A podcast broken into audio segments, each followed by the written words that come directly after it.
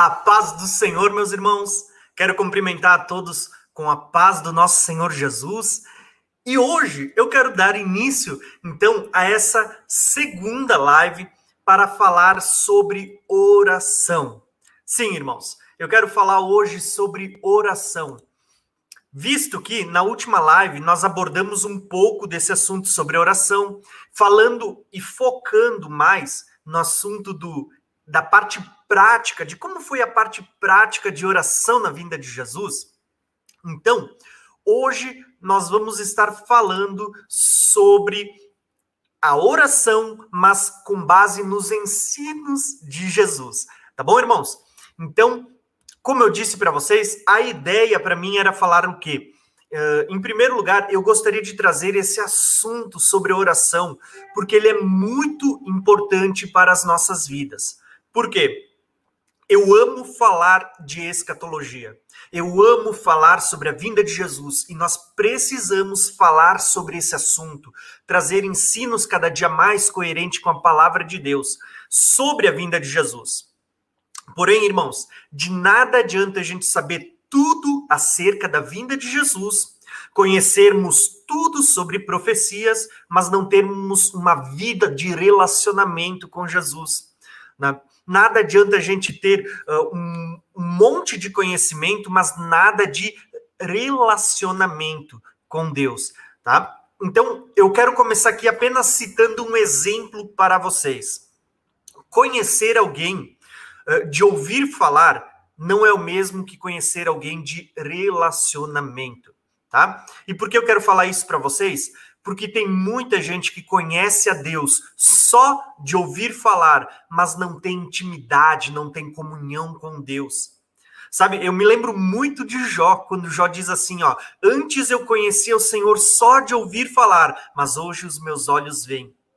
Então, por mais que Jó tivesse uma comunhão com Deus, que ele fosse fiel a Deus, fosse temente a Deus, o relacionamento de Jó se torna, subiu para um nível maior quando ele começa a ter comunhão, ele tem a revelação da parte de Deus, quando Deus se manifesta a ele. E quando a gente ah, ah, quando nós falamos da nossa vida pessoal, do nosso relacionamento com Deus, não é diferente. Nós não podemos nos limitar a conhecer Deus apenas e unicamente por aquilo que a gente ouve as pessoas falando de Deus, por aquilo que a gente lê nas, na, na Bíblia Sagrada, nas entrelinhas. Pelo contrário, todo conhecimento que nós vamos ter a partir da palavra de Deus, que é a, o nosso ponto de partida, ele tem que nos levar à prática, a uma vida de comunhão com Deus, tá bom? Então, desde já eu quis lançar essa introdução para dizer para vocês o seguinte: que nós temos que crescer em conhecimento de Deus, mas todo conhecimento de nada serve se ele não nos levar para uma vida prática, tá bom? Então, eu quero desde já cumprimentar a todos os irmãos que estão chegando, a quem já está ali aguardando, né? Quem estava aguardando. E quero dizer, irmãos, Fico muito grato pela presença de cada um de vocês, tá? Obrigado pelos irmãos que me deram feedback de como estava o áudio. E eu quero compartilhar com vocês. Lembrando, lembrando, só quero dar um, um recadinho aqui para vocês que o, os PDFs, o slide que vocês vão ver hoje, inclusive o que vocês viram na aula passada, vai estar disponível no final dessa live, lá no, no grupo do Telegram tá? E também para quem é membro do canal nos grupos de WhatsApp. Terminou a live, vocês podem ir aí que já vai estar tá sendo compartilhado também, tá bom, irmãos? Então, um abração para todos vocês que chegaram, um abração para cada um dos irmãos e bora lá para a gente começar então esse nosso uh, aprendizado de hoje, tá?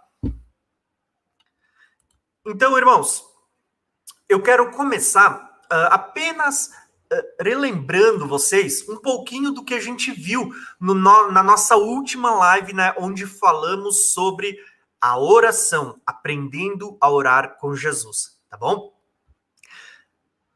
Na última live, nós falamos um pouquinho aqui sobre a parte prática da oração, né? na, na vida de Jesus. Lembrando que eu poderia citar muitos textos sobre a vinda de Jesus, mas eu, eu procurei usar apenas para falar sobre oração a vida de Jesus.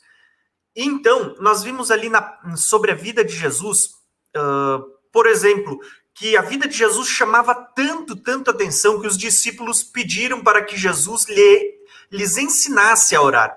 Então, a gente falou aqui como o ministério de Jesus foi marcado pela oração desde o princípio. Nós falamos aqui como Jesus tinha o hábito, o costume de se retirar para lugares solitários para ficar ali orando.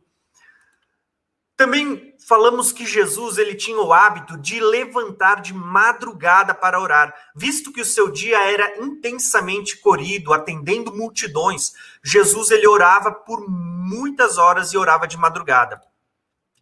Vimos ali, uh, por exemplo, passagens como a situação em que Jesus caminha sobre as águas, e, e nós vimos que Jesus passou ali entre 9 a 12 horas orando. Então, esses textos eles nos, dão base para entender que Jesus ele tinha o hábito de orar e não era apenas cinco minutos antes de dormir, não era apenas 10 minutos, não era apenas meia hora, mas Jesus ele gastava uma boa parte do seu tempo orando, tá?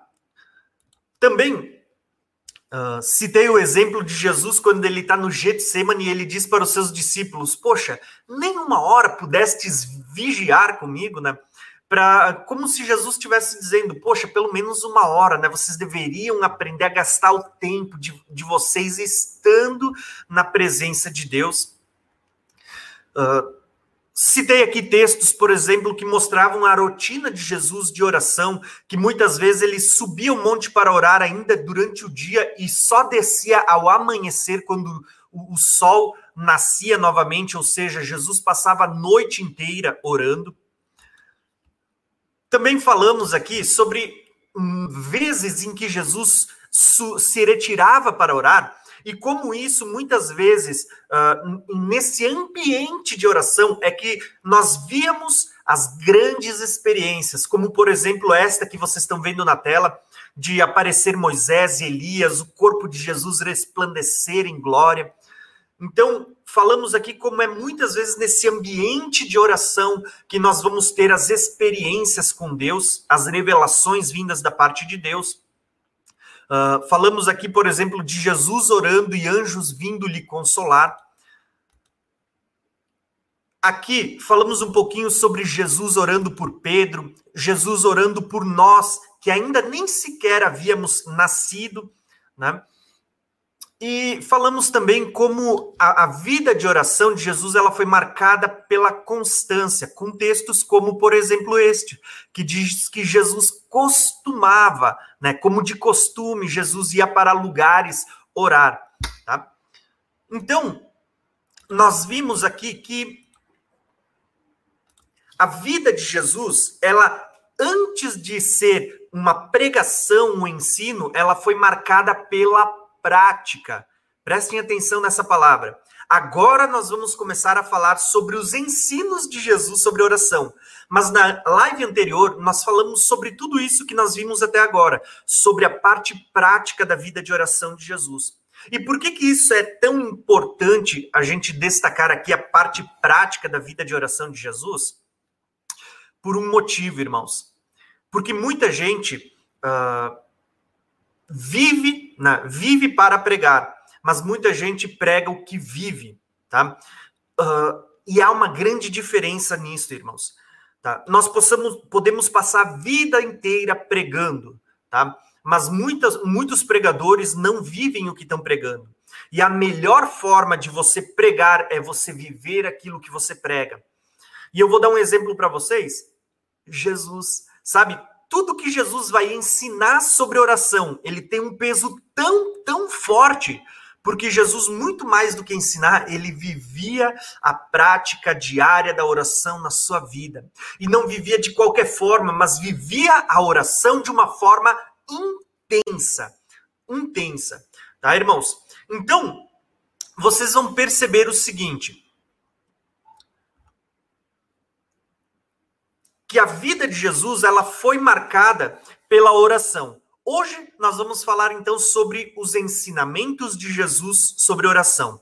E o texto que eu quero usar como base para essa meditação é o mesmo texto que usamos na live passada, tá? Então prestem atenção no que diz esse texto. O texto ele começa dizendo o seguinte para nós: Certo dia, Jesus estava orando em determinado lugar. E tendo terminado, um dos seus discípulos lhe disse: Senhor, ensina-nos a orar, como João ensinou os discípulos dele. Se vocês lembram do que eu falei na semana passada, os discípulos de Jesus, eles viam que Jesus, ele tinha um hábito de oração muito impactante. Jesus subia ao monte para orar, Jesus passava ali horas e horas orando. Jesus, ele se levantava de madrugada para orar, mesmo quando as pessoas estavam descansando e dormindo. Jesus, ele tinha o hábito de fazer círculos de oração e de convidar os amigos mais próximos para lugares retirados no monte para orar. Então, Jesus ele tinha essa pegada intensa de oração. E aqui vale a gente lembrar, irmãos, se Jesus, sendo filho de Deus, ele visava tanto a prática da oração, mesmo sendo filho de Deus, quem dirá nós, irmãos? Né? Quem dirá nós a necessidade que nós temos de ter comunhão com Deus, de ter mais intimidade com o Senhor?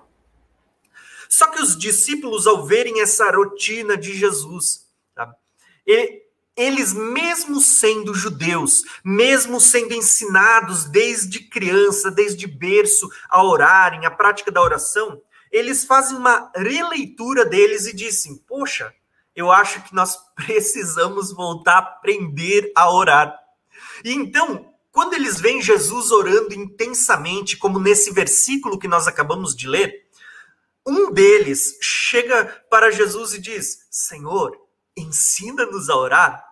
Olha só, irmãos, a, a, a, como foi a questão. Um deles chega para Jesus e disse: Senhor, eu gostaria que o Senhor me ensinasse a orar, porque eles veem em Jesus uma prática diferente no que tange a oração, irmãos.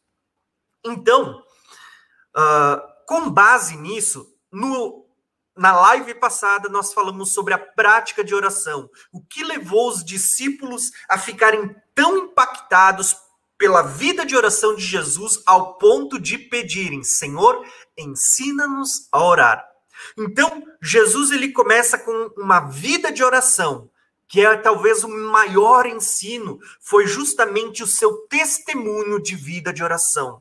Lembrem o, o que eu sempre vou dizer para vocês: muito mais do que sai da nossa boca é aquilo que as pessoas veem em nós.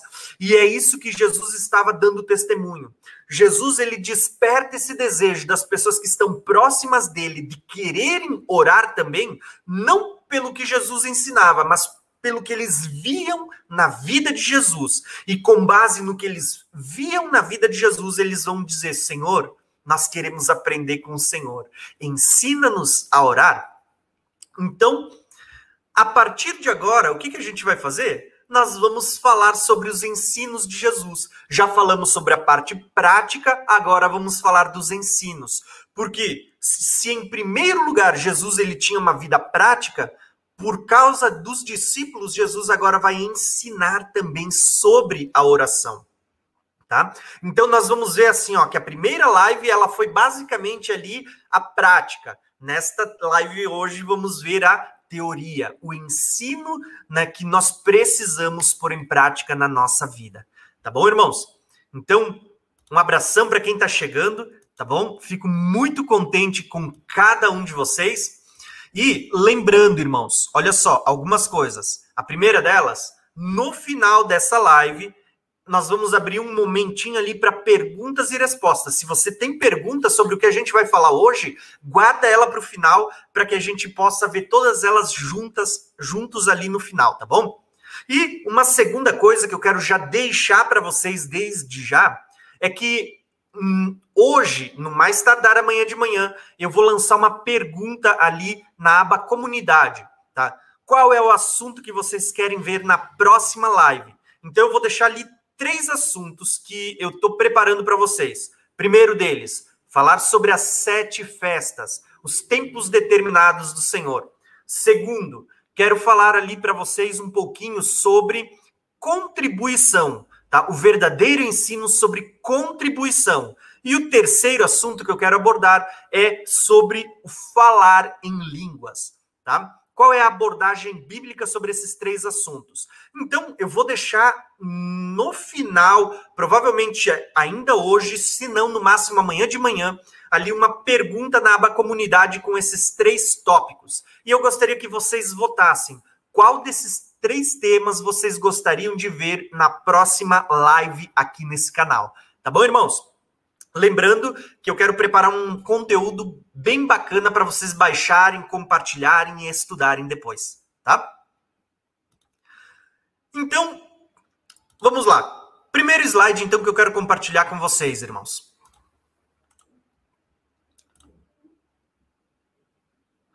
Quando a gente vai falar sobre a, o ensino de Jesus, os discípulos começam a pedir para Jesus: Jesus, ensina-nos a orar. Então, Jesus, quando ele vai ensinar os, os seus discípulos a orar, Jesus ele começa com esse texto, tá? Com esse ensinamento. Portanto, orem assim: Pai nosso que estás no céu, que todos reconheçam que o teu nome é santo, que venha o teu reino e que a tua vontade seja feita aqui na terra como ela é feita no céu.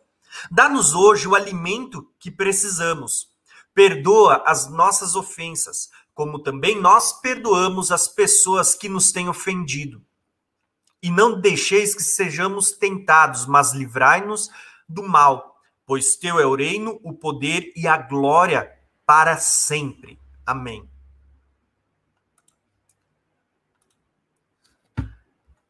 Então, irmãos, lembrando de tudo isso, é que os discípulos, eles perguntaram para Jesus: Jesus, ensina-nos a orar?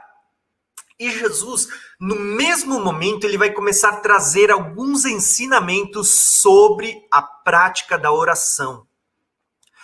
E talvez um dos primeiros ensinamentos que Jesus traz, né, o ensino, a parte teórica de como deveria ser a oração na vida dos discípulos, é esse texto que acabamos de ler, que muitas pessoas vão chamar de a oração do Pai Nosso, tá? Para mim é uma, um modelo perfeito de oração, assim como a irmã acabou de, de escrever. É um modelo perfeito, irmãos, tá? Só que, mesmo sendo um modelo perfeito, ele tem sido utilizado da forma mais imperfeita, da forma mais errada possível pela maioria das pessoas. E talvez isso seja até uma herança que uh, a igreja herdou né, dos nossos irmãos católicos. Por quê? Porque isso se tornou em uma reza, uma repetição. Quando Jesus, na verdade, estava nos deixando o quê? Um modelo. Isso mesmo. Eu destaquei aqui para vocês darem uma olhada, uh, basicamente, como eu classifico é, essa oração, esse ensino de Jesus sobre a oração uh, do Pai Nosso. Então eu vou botar aqui na tela para vocês verem um pouquinho melhor. Lembrando que esse slide vai estar disponível para vocês baixarem lá no Telegram e no nosso grupo de membros, tá? Uh, e provavelmente nos próximos dias, aqui na, na descrição, no link desse vídeo, também vai estar ali, tá? Então, quero que vocês prestem muito atenção nesse modelo de oração. Depois eu vou explicar ele um pouquinho melhor para vocês entenderem. Basicamente, a oração do Pai Nosso ela está dividida em quatro uh, pontos diferentes, sendo que o primeiro ponto e o último eles tratam mais de um reconhecimento do que uma petição, tá? Enquanto a segunda e a terceira parte elas falam sim de pedir, tá? E até mesmo nessas duas partes que fala sobre pedir, uma parte tem está relacionada em pedir não para nós, mas para em prol do reino de Deus, enquanto apenas uma fala de pedirmos para nós e para as nossas necessidades. Então eu quero explicar um pouquinho cada uma dessas quatro partes só para vocês entenderem. Quando Jesus ele dá Quando Jesus ele dá um modelo de oração, irmãos, e eu já vou falar de cada uma dessas quatro partes aqui, dessas quatro partes. uh, quando Jesus dá um modelo para nós, Jesus não estava deixando ali um mantra para que você ficasse repetindo, né? Uh, da, da, seguinte forma: Ah, quantas vezes eu devorar? Hora 50 Pai Nossos. Não, não, não. Hora 95. Hora 200 Pai Nossos. Não, irmãos, não foi isso que Jesus estava deixando para nós. Quando Jesus deixou é, essa oração do Pai Nosso, ele estava deixando um modelo. Tá? O que, que é um modelo? O modelo não quer dizer que você tenha que repetir exatamente, tá? Uh, embora que sim, se você apenas repetir ela de forma sincera, ainda assim você está orando. Mas quando Jesus deixou um modelo, ele estava mostrando para nós como a gente deveria orar e o que é importante, o que é fundamental fazer parte, estar presente na nossa vida de oração. Tá? E dentre essas coisas, eu vou destacar aqui a primeira. Ó. Jesus, ele começa mostrando que na oração nós temos que uh, reconhecer a paternidade de Deus. Então ele começa dizendo assim, ó, Pai nosso que estais no céu. Talvez você olhe e diga assim, tá, mas o que, que é isso? Por quê? Qual que é a importância disso? E eu vou dizer para vocês, Talvez para nós hoje, que já estamos acostumados a chamar Deus de Pai, isso não faça tanta diferença ou, ou não soe, não transmita a importância uh, desse ensino para nós hoje. Mas nós precisamos lembrar que nos dias de Jesus, ninguém chamava Deus de Pai. Era muito, mas muito raro alguém chamar Deus de Pai. Tanto que quando Jesus ele se diz o filho de Deus, eles crucificam Jesus porque eles dizem, olha, aquele que se declarar filho de Deus, ele é deve ser morto. Né? Então isso fazia parte da tradição deles na época, que ninguém podia ousar sequer se declarar o filho de Deus. Tá? Então, quando Jesus vem e ele vai ensinar a gente a orar, dizendo, ó, oh, Pai nosso, se colocar diante de Deus como como com um filho que se assenta ao colo do seu pai para conversar com seu pai. Esse ensino ele foi muito revolucionário. Tá? Jesus estava dizendo: quando vocês chegarem diante de Deus, vocês não vão chegar como um servo, como um escravo. Tá? Vocês vão chegar diante de Deus como um filho que se achega diante do pai, como um filho que não tem vergonha ou receio de conversar com seu pai e de pedir as coisas diante de Deus. Tá? Então ele falou: ó, em primeiro lugar, vocês vão se achegar diante de Deus como um filho se achega diante do seu pai. Por isso ele diz: quando vocês se colocarem ali, vocês vão dizer Pai, Pai nosso. Tá? Agora, além disso, uh, lembrando que eu, eu, eu não quero gastar muito tempo nessa oração, porque eu quero abordar outros ensinos de Jesus sobre oração e que estão maravilhosos, tá? Então eu quero passar aqui bem, de uma forma bem breve sobre a oração do Pai Nosso. Outro ponto que nós vamos ver na oração do Pai Nosso é que Jesus disse: vocês vão se achegar diante de Deus como Pai. Mas, quando vocês se achegarem diante de Deus para orar, ele apresenta aqui uma lista com três pontos fundamentais que ele vai nos ensinar a orar pedindo, tá? Mas, porém, esses três pontos não estão relacionados conosco, está relacionado com a vontade de Deus. Então, ele diz assim, ó, vocês vão orar pedindo por reconhecimento, não para nós, mas para Deus. Ele diz assim, ó, que todos reconheçam que o teu nome é santo, ou dependendo da versão da palavra de Deus que você for ler, vai estar dizendo assim, ó, que santificado seja o teu nome. É a mesma coisa. Segundo lugar, vocês vão orar pedindo não apenas o reconhecimento, mas o estabelecimento que venha o teu reino, se estabeleça sobre nós. E em terceiro lugar, o cumprimento, né? Que a tua vontade seja feita na terra, assim como no céu. Então, irmãos, quando nós oramos, Jesus vai dizer: vocês vão chegar diante do Pai como um filho que se chega diante né, do seu Pai. Vocês vão se achegar diante de Deus como um filho que está diante do seu Pai. E quando vocês orarem, né, vocês vão colocar em primeiro lugar o reino de Deus. Olha só que lindo isso, irmãos. Lembra que Jesus ensinou buscar em primeiro lugar o reino de Deus e o restante vos será acrescentado? na oração do Pai Nosso nós temos justamente esse modelo.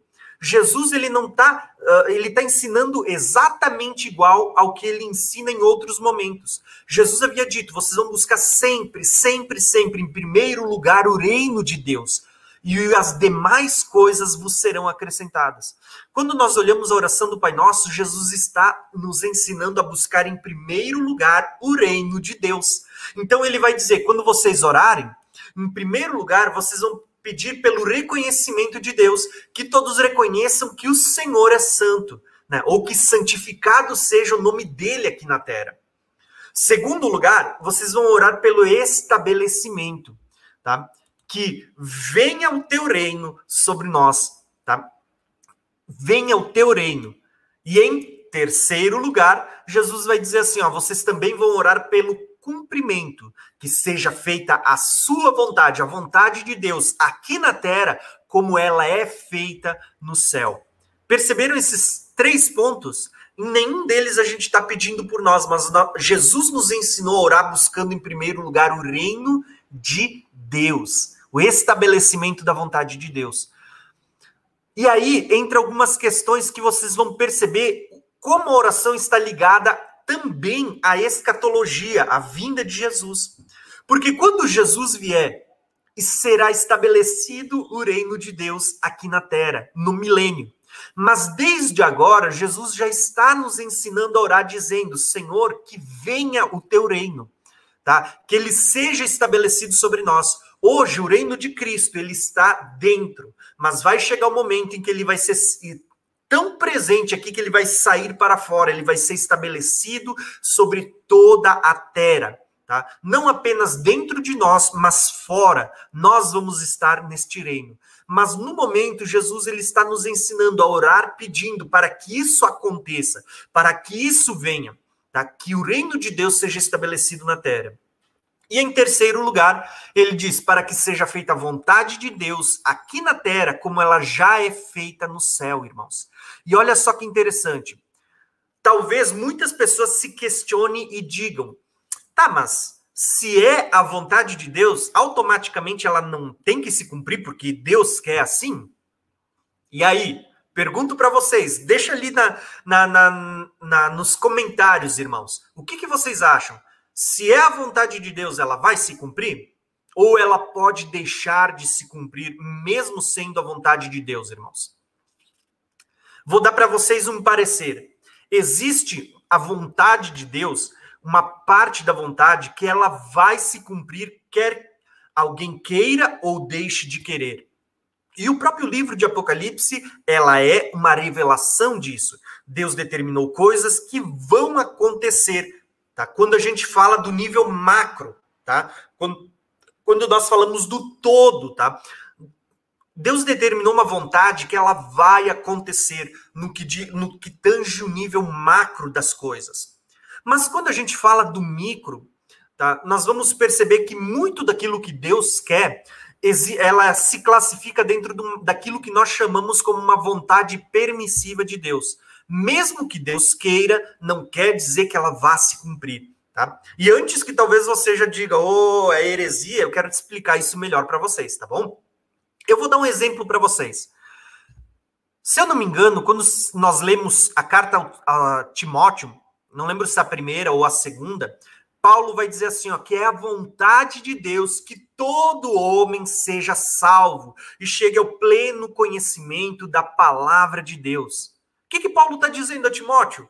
Que é a vontade de Deus que todo homem seja salvo, tá? Que todo homem seja salvo. É a vontade de Deus. Agora eu pergunto para vocês, irmãos, todos os homens estão sendo salvos?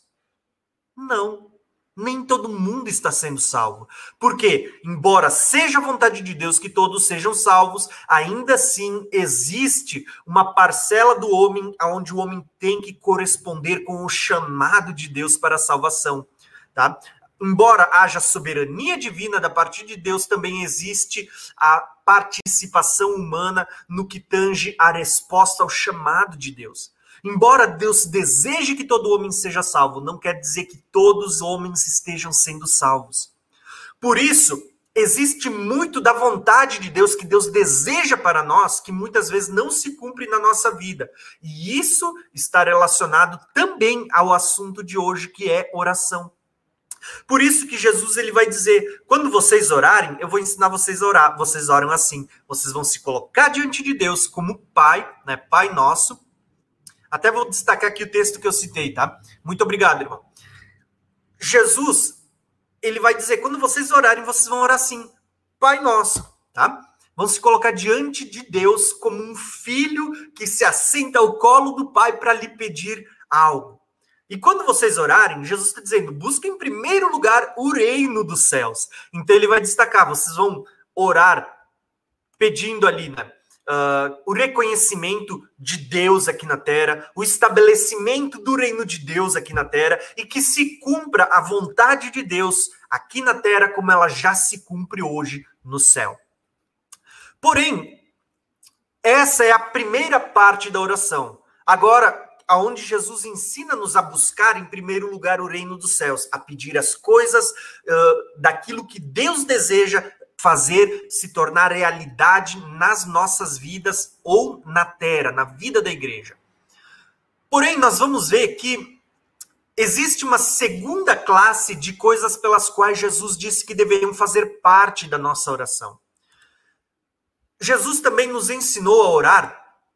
Vou destacar aqui para vocês verem em segundo lugar, primeiro vocês vão orar pedindo as coisas de Deus, tá? buscando em primeiro lugar o reino de Deus. Depois vocês vão orar pelas necessidades de vocês.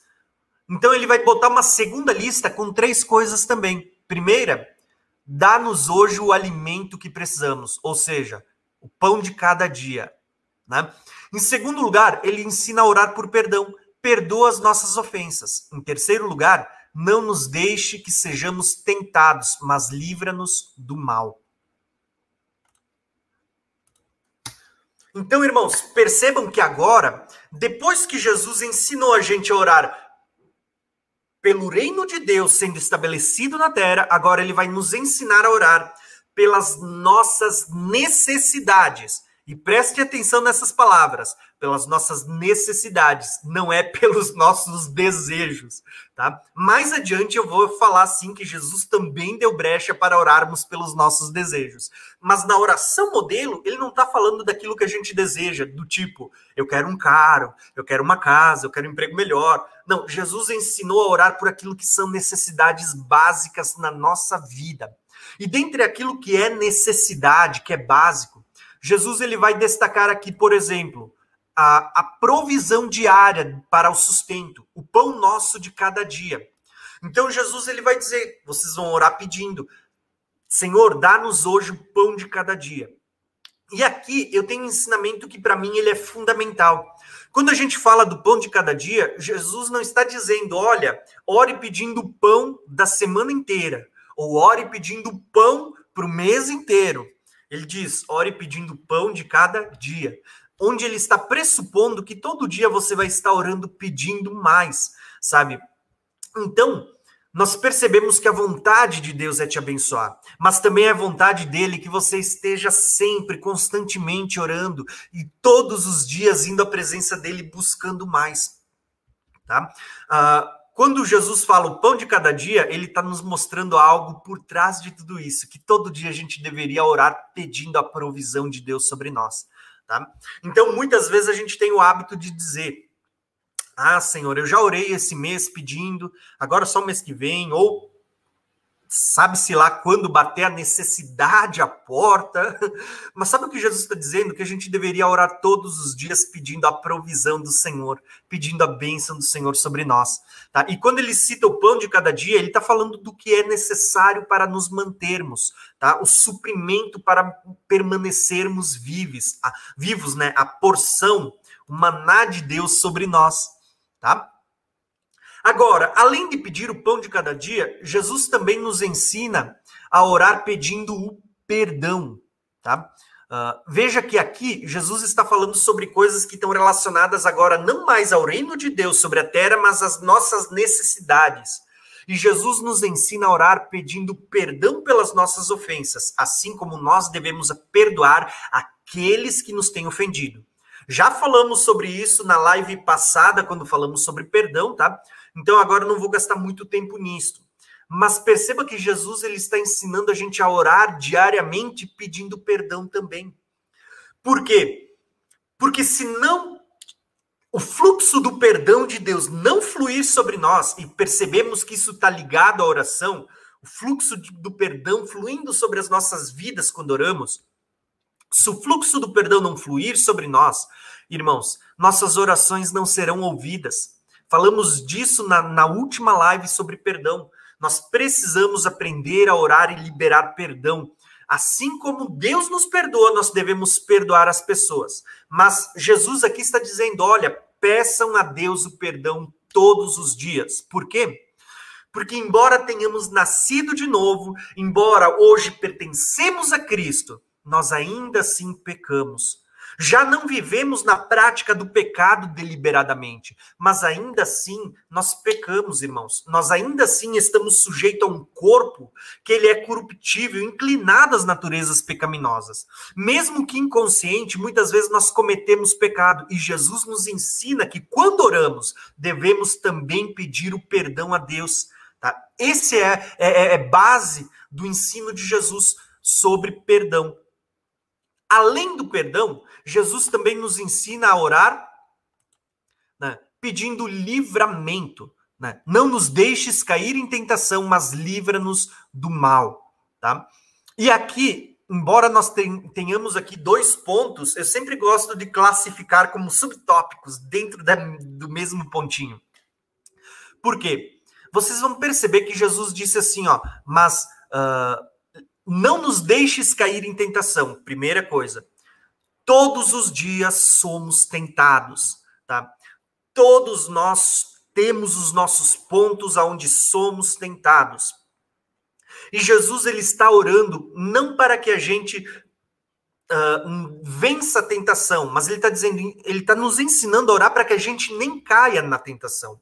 Não nos deixes cair em tentação. Então Jesus está dizendo assim, ó, orem pedindo isso a Deus. Sabe por que muitas pessoas têm caído em meio à tentação? Porque muitas pessoas têm vacilado. Talvez esse seja um exemplo do, do porquê muitas pessoas não têm uh, passado pelas tentações, porque têm deixado de orar. Jesus ensinou: quando vocês orarem todos os dias, eu vou deixar um modelo para vocês. E uma parte desse modelo é o momento que vocês vão gastar um tempo orando, pedindo para que o Senhor os livre de ser tentado. Tá?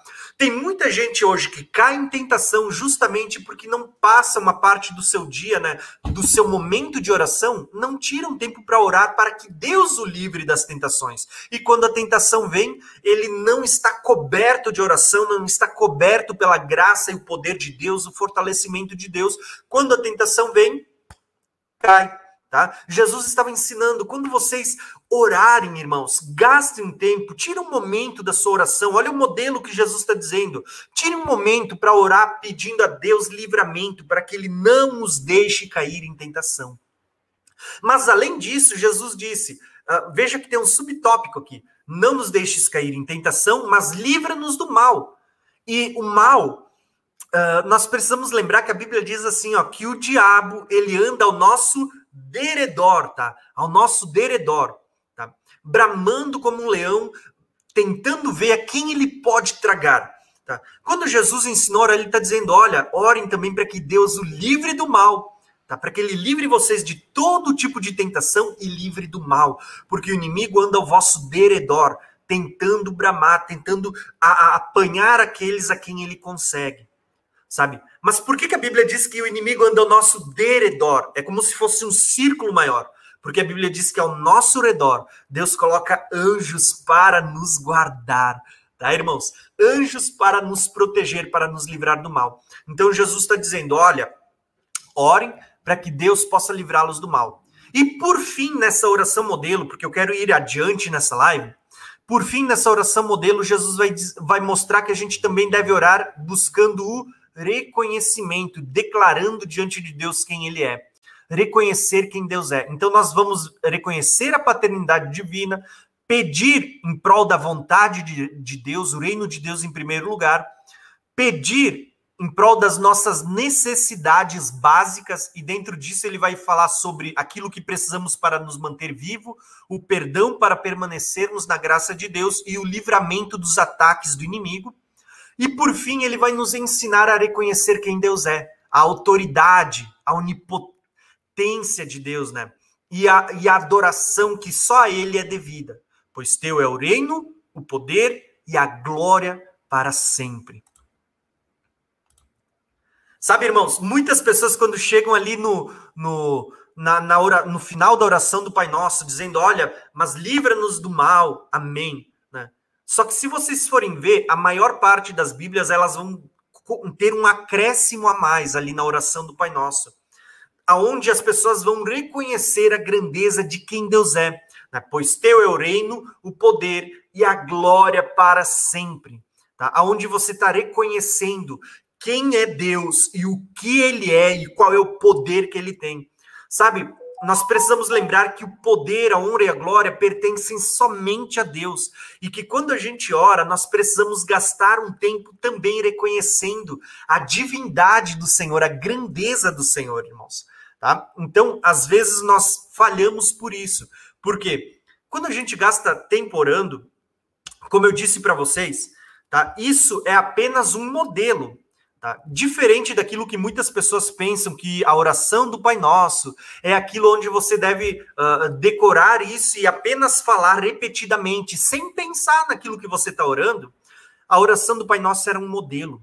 Jesus estava ensinando que nós deveríamos nos achegar diante de Deus como um filho que se chega no colo do seu pai, que nós deveríamos buscar em primeiro lugar o reino de Deus, que o nome de Deus fosse glorificado aqui na terra, que nós gastássemos um tempo orando para que o reino de Deus se estabelecesse entre nós e que a sua vontade, que já é feita no céu, fosse feita também na terra. Jesus não estava dizendo que você tem que orar de forma decorada, mas ele está te dando um modelo pelas, das coisas pelas quais nós precisamos orar. Quando ele dá um modelo, ele vai dizer: vocês vão buscar em primeiro lugar o reino dos céus, mas depois vocês vão buscar por vocês mesmos e pelas necessidades de vocês. Vocês vão orar pedindo a provisão para a vida de vocês, pão nosso de cada dia. Vocês vão orar também pedindo a Deus o perdão, a graça de Deus, para que vocês não fiquem separados do Senhor.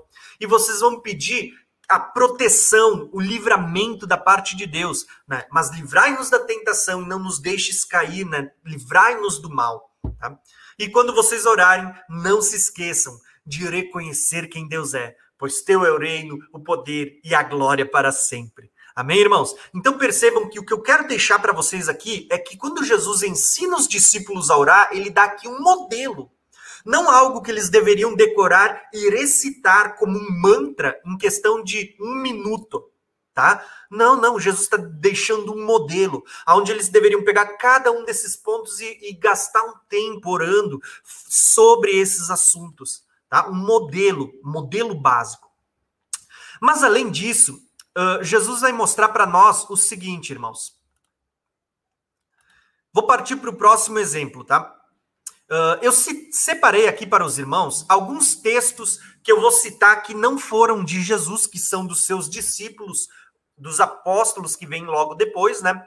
Mas só para embasar aquilo que nós estamos falando sobre os ensinos de Jesus, para vocês meditarem depois. Então, em Filipenses, nós vamos ver Jesus dizendo assim, ó, que não devemos andar ansiosos por coisa alguma. Né? Uh, mas em tudo, pela ação, pela oração e súplica, com ação de graças, devemos apresentar os seus pedidos a Deus. E a paz de Deus, que excede todo entendimento, ela guardará o seu coração e a sua mente em Cristo Jesus. Então, lembrando que o, o foco hoje é os ensinos de Jesus, mas eu quero deixar aqui alguns textos só para vocês entenderem. Quando Jesus ensina a oração do Pai Nosso, ele está dizendo para nós: orem também pelas necessidades de vocês. E ao, ao orar pelas necessidades, uh, Paulo ele vai dizer, né, que nós não devemos andar ansiosos por coisa alguma, né, mas por meio das orações e das súplicas devemos fazer conhecido diante de Deus os nossos pedidos. E a paz de Deus, ela guardará a nossa mente e o nosso coração. Tá? Muita gente tem andado atribulado, irmão Tá? Muitas pessoas ficam ansiosas, muitas pessoas caem em depressão. Tá? Por quê? Porque uh, ficam tão agoniadas por causa dos seus problemas, das lutas, das provações, das circunstâncias da vida, e não percebem que Jesus, por meio das Escrituras, ele já estava nos mostrando: olha, quando vocês forem orar, façam conhecido diante de vocês, né, diante de Deus, as necessidades de vocês. Paulo ensina: não andem ansiosos por coisa alguma, antes, por meio da oração e por meio da súplica. Olha o modelo, por meio da oração, façam conhecido diante de Deus o pedido de vocês, e a paz de Cristo ela guardará o coração e a mente de vocês. Tá? Então Jesus ensinou que a gente deve também orar pelas nossas necessidades, tá bom? Vamos lá para o próximo ensino de Jesus sobre oração. E esse ensino eu acho tremendo. Eu acho que a gente deveria aprender muito mais sobre ele também, tá? Próximo ensino sobre, de Jesus sobre oração é sobre ligar ou desligar. Isso mesmo, irmãos. Olha só esse texto.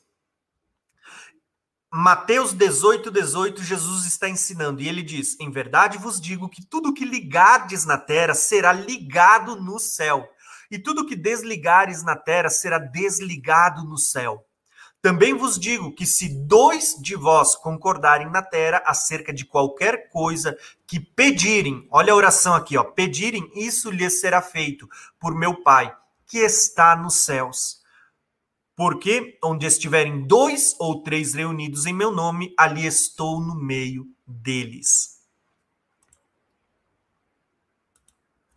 Olha só, irmãos, que lindo que é esse texto, tá? Uh, muitas pessoas se questionam, tá? O que, que é ligar ou desligar? Né? O que, que Jesus estava querendo falar com essas palavras?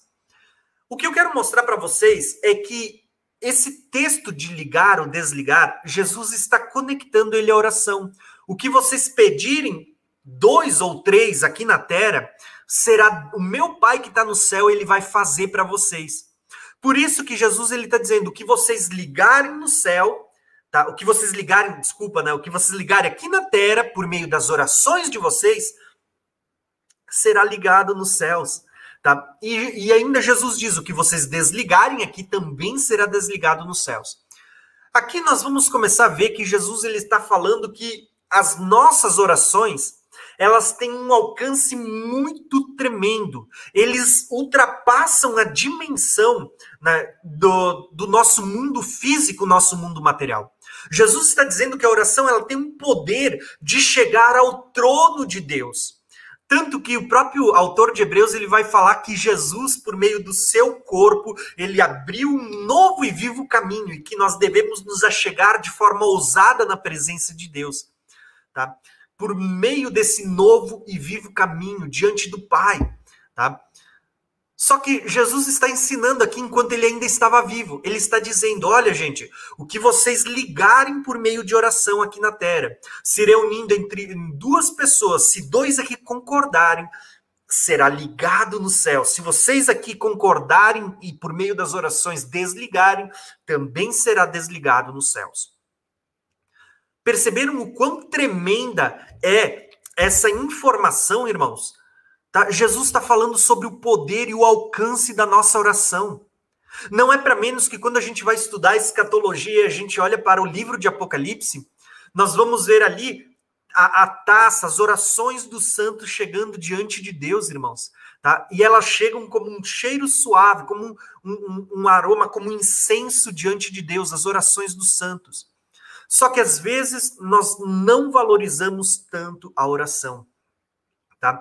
Uh, a minha preocupação, eu vou dizer para vocês hoje, irmãos, a minha preocupação nos dias atuais é que tem crescido muito o movimento de pessoas que têm o amor por estudar a palavra de Deus. E isso é muito bom. Mas todo o crescimento em conhecimento ele tem que ser acompanhado pela graça de Deus. E isso nós vamos ver que esse crescimento de forma equilibrada, ele só se dá quando a gente cresce a palavra acompanhada de oração, as duas coisas andando junto. Quem ora, ora, ora demais e não estuda a palavra, não recorre a palavra de Deus, corre o risco de se tornar eh, um soberbo espiritual. E, e, quem lê, lê a palavra demais, sem orar, corre o risco de se tornar um soberbo intelectual, achar que tem conhecimento demais. A verdade é que as duas coisas precisam andar juntas. Nós precisamos crescer na graça e no conhecimento. Ó, que o spoiler, né? Olha aqui o, o nome desse canal: Crescer na graça e no conhecimento. As duas coisas precisam andar juntas. E Jesus ele está mostrando para nós aqui, ó, que você precisa aprender a orar e entender que a oração ela ultrapassa a, atmosfera do físico e ela chega ao mundo espiritual, ela chega ao trono de Deus. Se tem uma forma de você alcançar a Deus é por meio das suas orações. Tá? E olha só, irmãos, eu vou contar um testemunho breve, porque eu acredito que o testemunho ele nos ajuda a entender mais o poder da oração. Então, eu vou contar um testemunho para vocês que ele marcou muito a minha vida. Acho que eu tinha por volta dos 19 anos quando isso aconteceu. Uh, quando eu tinha 19 anos, basicamente, eu ainda tocava em uma banda e, a gente, e nós estávamos construindo um templo físico numa cidade próxima à nossa. E a gente estava construindo um templo para ali cultuarmos e buscarmos a Deus, para pregarmos a palavra de Deus naquela cidade. Né?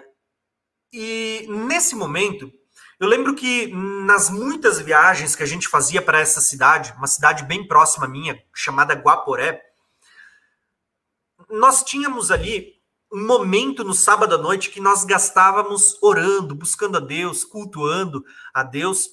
E eu lembro que num, num desses cultos, enquanto o pastor pregava, lembro até hoje do título da mensagem, ele estava pregando sobre Isaías 6, quando o anjo ele pega uma tenaz no, no trono de Deus e ele toca nos lábios de Isaías.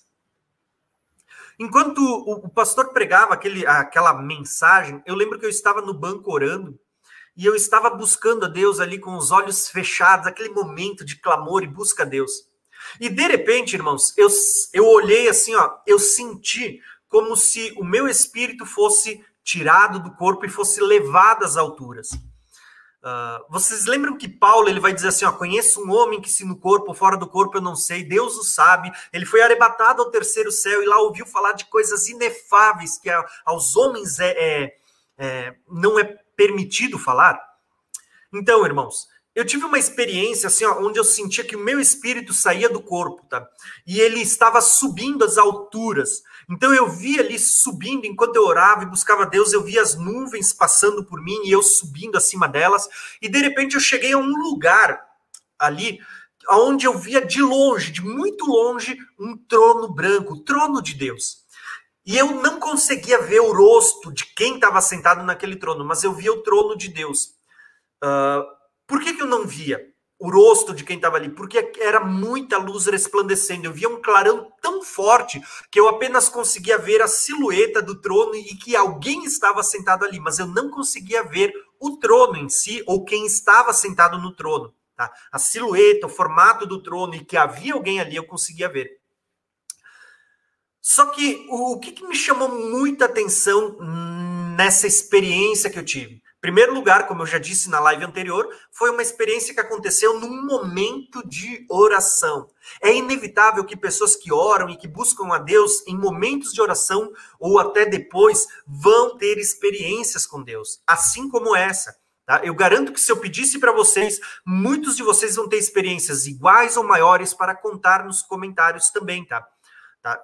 E vale dizer, fica a dica, quiserem podem comentar também, contar suas experiências ali, tá? Mas o que eu quero dizer para vocês é que o que mais me chamou a atenção nessa experiência, naquele momento, é que enquanto eu orava, irmãos, uh, eu via lá muito longe, muito distante de mim, o trono de Deus. E eu conseguia escutar o eco da minha oração chegando diante de Deus. É como se eu orasse e eu, eu escutasse o eco da minha voz se repetindo diante do trono do Senhor. Tá? E de repente, assim, ó, quando eu estava ali orando, a minha, ouvindo a minha oração chegar diante do trono de Deus, eu voltei para o meu corpo. Tá? E quando eu voltei para o meu corpo, eu senti como se uma unção, algo muito quente, descesse queimando sobre o meu corpo. E eu ouvi uma voz que me dizia assim: ó, Esta é a unção para um ministério. E eu senti naquele momento que Deus estava derramando sobre mim algo para me capacitar para o ministério, para pregar a palavra a partir daquele dia. Eu abri os olhos na hora porque eu ouvi uma voz me dizendo essa, isso que você sentia a unção para o ministério. E eu não vi nada. Mas o que me chamou a atenção nessa experiência, e o restante eu vou contar outro dia numa live que eu estou preparando uh, ah, para vocês sobre sermos guiados pelo Espírito Santo. Mas uma das coisas que me chamou muito a atenção, irmãos, foi o seguinte: que quando eu tive essa experiência de ser arrebatado até uma região ali, até certa altura, uma região celestial onde eu via o trono de Deus, o que eu percebi era a minha oração chegando ao trono de Deus. Aquilo que eu orava aqui chegava diante da presença de Deus. E é isso que eu quero mostrar para vocês lendo esse texto aqui. Eu estou perdido porque para mim a câmera inverte, tá, irmãos? Esse texto aqui que Jesus está dizendo assim, ó, o que vocês ligam aqui na terra, o que vocês oram aqui, aqui na terra, está sendo ligado diante dos nos céus, está tá chegando a presença de Deus nos céus. Sabe, Jesus estava dizendo para nós, gente, eu quero que vocês entendam tá, a dimensão do alcance da oração de vocês. Eu lembro que quando eu era criança, logo que eu entrei na igreja, eles cantavam os corinhos, né? Hoje a gente acho que já nem tem mais isso no meio da igreja, os corinhos. Tá? Se alguém lembra de um corinho, bota um título aí só para mim ver se você, uh, se os corinhos que você conheceu foram os mesmos que eu conheci na minha época, tá? Mas tinha um corinho que eles cantavam dizendo assim, ó, que o, que o telefone do céu era a oração. A forma de você falar com Deus, de você, ó, agora eu vou conversar com Deus, era por meio da oração, irmãos, onde você fazia uma ligação direta entre a terra e o céu. Você está conectado com Deus, tá? Eu digo, irmãos, nós precisamos voltar a entender o princípio de ligar coisas na terra e de ligar coisas no céu, de desligar coisas aqui na terra e conseguir desligar coisas no céu. Mas o que você precisa entender é que você só vai entender essa dimensão de comunhão, de intimidade com Deus, quando você entender que isso só vem por meio de oração. Só acontece no meio da oração. Tá bom, irmãos? Vamos lá para o próximo slide. O próximo texto ligado à oração, né? Nós precisamos lembrar que Jesus, ele, uh, os discípulos pediram para Jesus, ensina-nos a orar. E Jesus ele vai dar muitos ensinamentos sobre oração. O próximo texto, e eu acho ele muito lindo, é quando Jesus ensina uh, que não devemos ser hipócritas nas nossas orações. E o texto ele vai dizer assim para nós, ó. Quando vocês orarem, não sejam como os hipócritas. Eles gostam de ficar orando em pé nas sinagogas e nas esquinas, a fim de serem vistos pelos outros. Eu lhes asseguro que eles já receberam a sua plena recompensa. E quando orarem, olha só que aqui nós temos dois grupos. Eu até botei o título aqui para vocês verem de quem ele está falando. E quando vocês orarem, não fiquem sempre repetindo as mesmas coisas como fazem os pagãos, ou seja, os gentios. Eles pensam que pelo muito falarem serão ouvidos. Não sejam iguais a eles, porque o seu pai sabe do que vocês precisam antes mesmo de pedirem. Olha só que lindo isso, irmãos, tá? Uh, olha só aqui, ó, alguns corinhos que nem eu tinha falado, tá? Eu lembro deles, irmãos. Lembro deles. tá? Então, assim, irmãos, uh, como eu estava querendo dizer para vocês, olha só que lindo esse texto quando fala sobre não sermos hipócritas. Jesus ele vai tratar aqui de dois grupos de pessoas uh, que costumavam apresentar as suas orações a Deus. O primeiro grupo, ele está falando com os fariseus, com os saduceus, com os escribas, os mestres daquela época, que conheciam acerca da oração e os ensinos das escrituras. E ele está dizendo, gente, não seja como esse grupo. Por incrível que pareça, Jesus está olhando e está dizendo, não sejam como essas pessoas, não sejam como esses religiosos, tá? Que gostam de orar né, no púlpito, com microfone na mão, que gostam de orar uh, dentro das igrejas lotadas com as suas vozes erguidas para serem reconhecidos, Tá? Veja que Jesus está dizendo: essas pessoas são hipócritas, elas não estão orando a Deus, elas estão orando buscando o reconhecimento das pessoas que estão ao lado, para que as pessoas olhem e digam: nossa, tá vendo? Esse sim é um homem de Deus, esse sim ora. Olha que oração linda. Eu não sei orar como ele. Sabe, Jesus está dizendo assim, a gente não seja como esses hipócritas, tá? Que Jesus, ao destacar isso, ele vai de deixar claro, ele está dizendo assim, ó, quando vocês orarem, não sejam como esses hipócritas. Eles gostam de ficar orando em pé nas sinagogas e nas esquinas, a fim de serem vistos pelos outros, tá? Uh, eu vou destacar aqui algo que a gente falou na última live.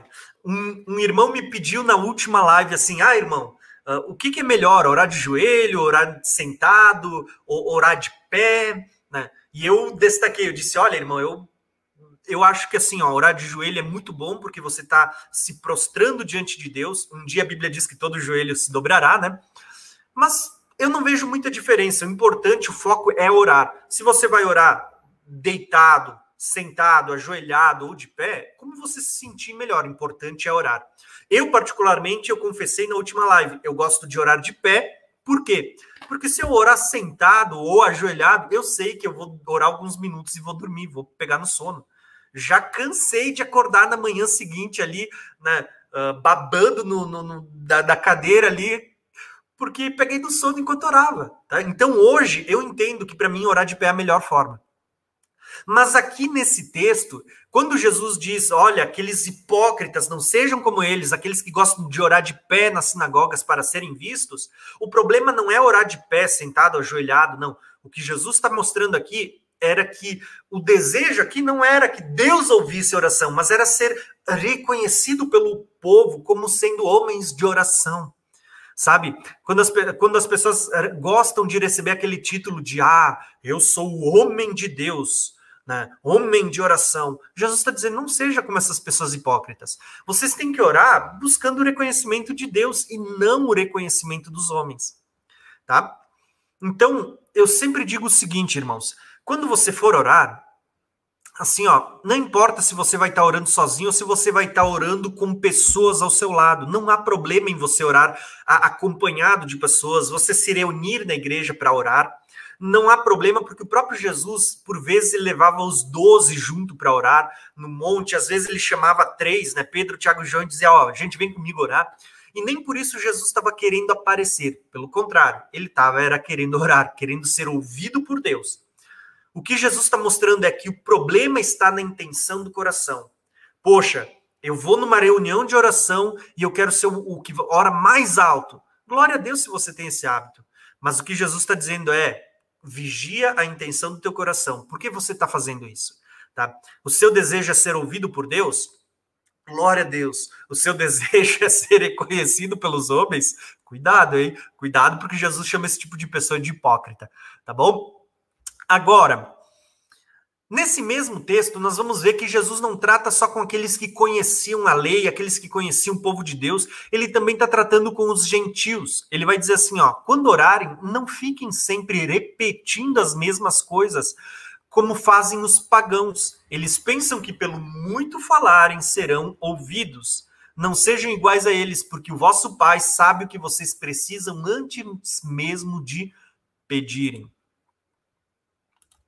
Então, se por um lado a gente tem aquelas pessoas que, que às vezes são uh, frequentadores né, de, de culto de oração, de carteirinha, e que eu vou dizer, culto de oração é a coisa mais boa, irmãos. Tá? Não estou falando mal contra a reunião de oração, entendam isso. Pelo contrário, eu acho que deveria ter isso cada dia mais.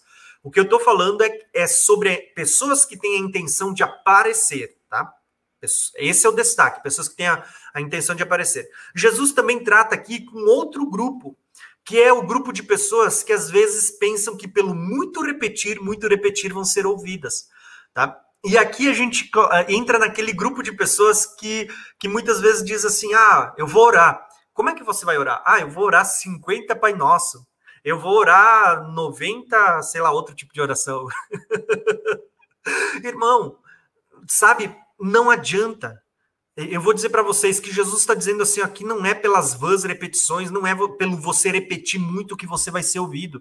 Deus sabe o que você vai pedir antes mesmo que isso saia da sua boca, tá?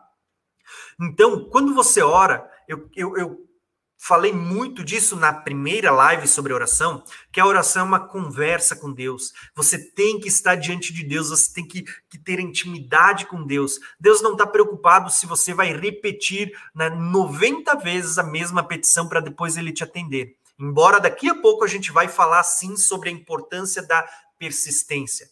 Mas por hora, eu quero mostrar para você que Deus não está preocupado com vãs repetições. Ele quer, na verdade, é que você aprenda a estar na presença dele, aprenda a confiar nele. Tá bom, irmãos?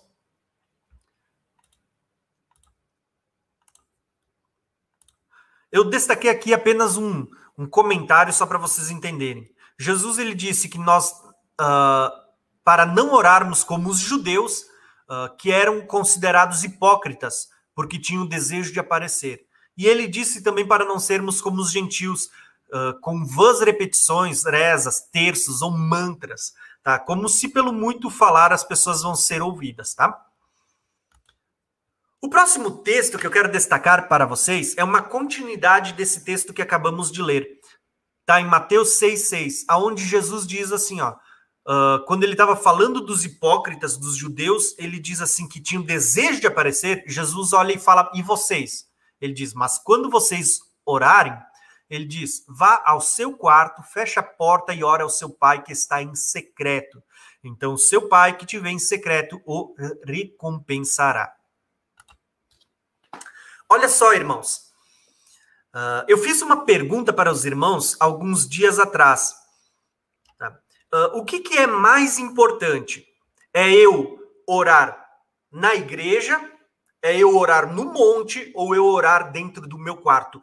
Que tipo de oração dessas é mais poderosa? Qual é o melhor lugar para se buscar a Deus? Tá?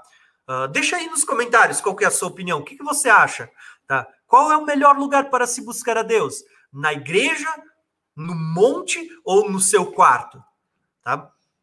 Bom, de cara eu já vou te dizer, tá? Não existe melhor lugar para se buscar a Deus. O que se existe é a melhor atitude, buscar a Deus. Tá? Se você vai orar na igreja, se você vai orar no seu quarto, se você vai orar no monte, não importa. O importante é você orar. Tá? Mas Jesus ele está dando uma dica muito, muito valiosa, tá? Que é a dica que ele está dizendo assim, ó, que quando você for orar, você deve orar no secreto, tá? E quando vocês forem orar em secreto, e olha, perceba que esse texto que ele está dizendo, orar em secreto, ele está falando num contexto onde ele estava falando com os judeus, dizendo: olha, quando você for orar, não seja como esses hipócritas que oram nas praças e nas sinagogas com desejo de aparecer. Ele diz, pelo contrário, você quando for orar, entra no, no teu secreto, no teu quarto, fecha a porta, tá? Então, Jesus ele está deixando claro o seguinte, em resposta àqueles que tinham desejo de aparecer, Jesus está dizendo: você vai no secreto, ora em particular com Deus, que Deus no seu secreto ele vai te honrar. Tá? Jesus aqui ele estava dando um ensino para nós, mostrando em primeiro lugar que quando a gente ora, nós não devemos ter o desejo de aparecer, de ser visto pelos homens. Tá? Em segundo lugar, Jesus estava mostrando para nós que não existe um lugar específico para se orar. Ah, eu tenho que ir à igreja porque lá é a casa de oração. Eu tenho que ir para o monte, porque Jesus vivia nos montes orando. Jesus estava mostrando que qualquer lugar é um lugar para se orar. Se você está no seu emprego e você tem uma, um momento que você pode fazer isso, você pode orar no seu emprego. Se você está na sua casa. Você não precisa sair dela para você orar. Você pode entrar, fechar a porta do seu quarto e orar a Deus. E olha só o que é mais bonito, porque nós temos aqui uma promessa de Deus de que ele vai honrar a oração por mais simples que seja, no secreto, tá bom, irmãos? Então o que nós precisamos entender que importante é orar. Tá? O importante é orar. E Jesus disse: Olha, se vocês fecharem a porta do seu quarto e vocês forem orar, ali no seu quarto, mesmo estando sozinho, Deus vai estar tá te ouvindo e ele vai te recompensar. Tá? E aqui eu quero abrir uma brecha para falar uma coisa para vocês, irmãos. tá? Sempre, muitas vezes a gente vê as pessoas pedindo oração. Uh, às vezes as pessoas chegam e dizem: Ah, Fulano, ora por mim. Ah, Beltrano, ora por mim. Tá? Como se a oração, vou citar aqui cargos eclesiásticos, como se a oração do pastor fosse mais poderosa, como se a oração do presbítero fosse mais poderosa, como se a oração do diácono fosse mais poderosa. Irmãos, Jesus ele está dizendo assim, ó, quando você entrar no teu quarto, vai lá, fecha a porta do teu quarto e ora em secreto a Deus que Deus vai te ouvir. Deus não está, sabe o que Jesus está ensinando? Ele não está dizendo, olha, você precisa uh, que um pastor venha orar na sua casa para sua oração ser uh, atendida mais depressa. Você precisa que o presbítero, um obreiro, o, o irmão de um canal ore por você, porque a oração dele é mais poderosa, Deus vai atender ele mais depressa. Jesus está dizendo, gente, quando você estiver em casa sozinho, você fechar a porta do seu quarto, Deus vai estar ali te ouvindo. A sua oração, ela tem poder. É isso que eu quero dizer para vocês, irmãos. Jesus estava dizendo para as pessoas, quando você ora, mesmo que você esteja sozinho, a sua oração é ouvida nos mais altos céus pelo Senhor. Tá bom, irmãos? Então, assim, ó, ah, tira da sua cabeça aquela, aquele, aquele mito que as pessoas têm. Ah, a oração do pastor é mais poderosa, a oração do presbítero é mais poderosa, a oração do fulano de tal tem mais poder. Sabe, Jesus estava dizendo: se você estiver sozinho e você fechar a porta do seu quarto, ali no secreto o Pai vai estar te ouvindo. Então Deus ouve a oração de todos nós da mesma forma. Quando a gente vê um pastor orando e às vezes Deus atendendo, em primeiro lugar, é por causa da misericórdia de Deus. Em segundo lugar, é porque talvez aquele pastor tenha uma vida de intimidade e comunhão com Deus, que é o que outras pessoas não têm. Por isso que a resposta da oração dele vem mais depressa. Então eu quero dizer para você o seguinte, irmãos, tá? Você quer ser atendido, tá? Deus ele não não tem, não faz acepção de pessoas. Ah, esse eu vou ouvir mais, esse ó quando der tempo. Deus não tem isso, irmãos. Jesus estava ensinando que se você tiver no secreto, Deus vai te ouvir ali, tá bom? Eu quero abrir uma brecha, irmãos, aqui, ó, para fazer um, uma divulgação, tá bom? Daqui a pouquinho, tá? Hoje nós vamos ter uma live no canal do irmão Max, o Papo com Deus, tá? Então, eu quero convidar vocês para depois que vocês ah, a gente terminar a live aqui, a gente já está indo para o final dela, para que depois vocês também possam ver a live no, no canal do nosso irmão Papo com Deus, o irmão Max, tá bom? Que Deus abençoe ele, tá? E que ele possa ser benção de Deus na vida das pessoas, tá? É um irmão muito abençoado. Então, irmãos, uh, como eu estava dizendo para vocês, é isso que eu quero que vocês percebam. Não existe oração mais poderosa. Existem pessoas que têm o hábito de orar, de ter comunhão e intimidade com Deus, tá bom? Olha só, separei aqui um texto bem bacana só para vocês meditarem, uh, aonde em Efésios Jesus ele vai dizer assim, ó, ora, aquele que é poderoso para fazer infinitamente mais do que tudo quanto pedimos ou pensamos, conforme o poder que opera em nós, tá? Ah, o uh, que, que eu quero falar aqui para vocês, irmãos? Uh, aqui tem algo muito importante que a gente precisa entender. Uh, esse texto ele está mostrando para nós, Paulo ele escreve, né, que Deus ele é infinitamente muito mais poderoso né, do que a gente entende ou conhece, e ele é poderoso para fazer infinitamente mais do que tudo o que pedimos ou pensamos. Talvez você olhe para Deus e diga: ah, meu pedido é difícil demais para Deus atender. Ah, aquilo que eu oro é impossível. Lembre que o Deus que a gente serve é o Deus do impossível. Tudo que você entende que é grande demais para nós, não é nada para Deus.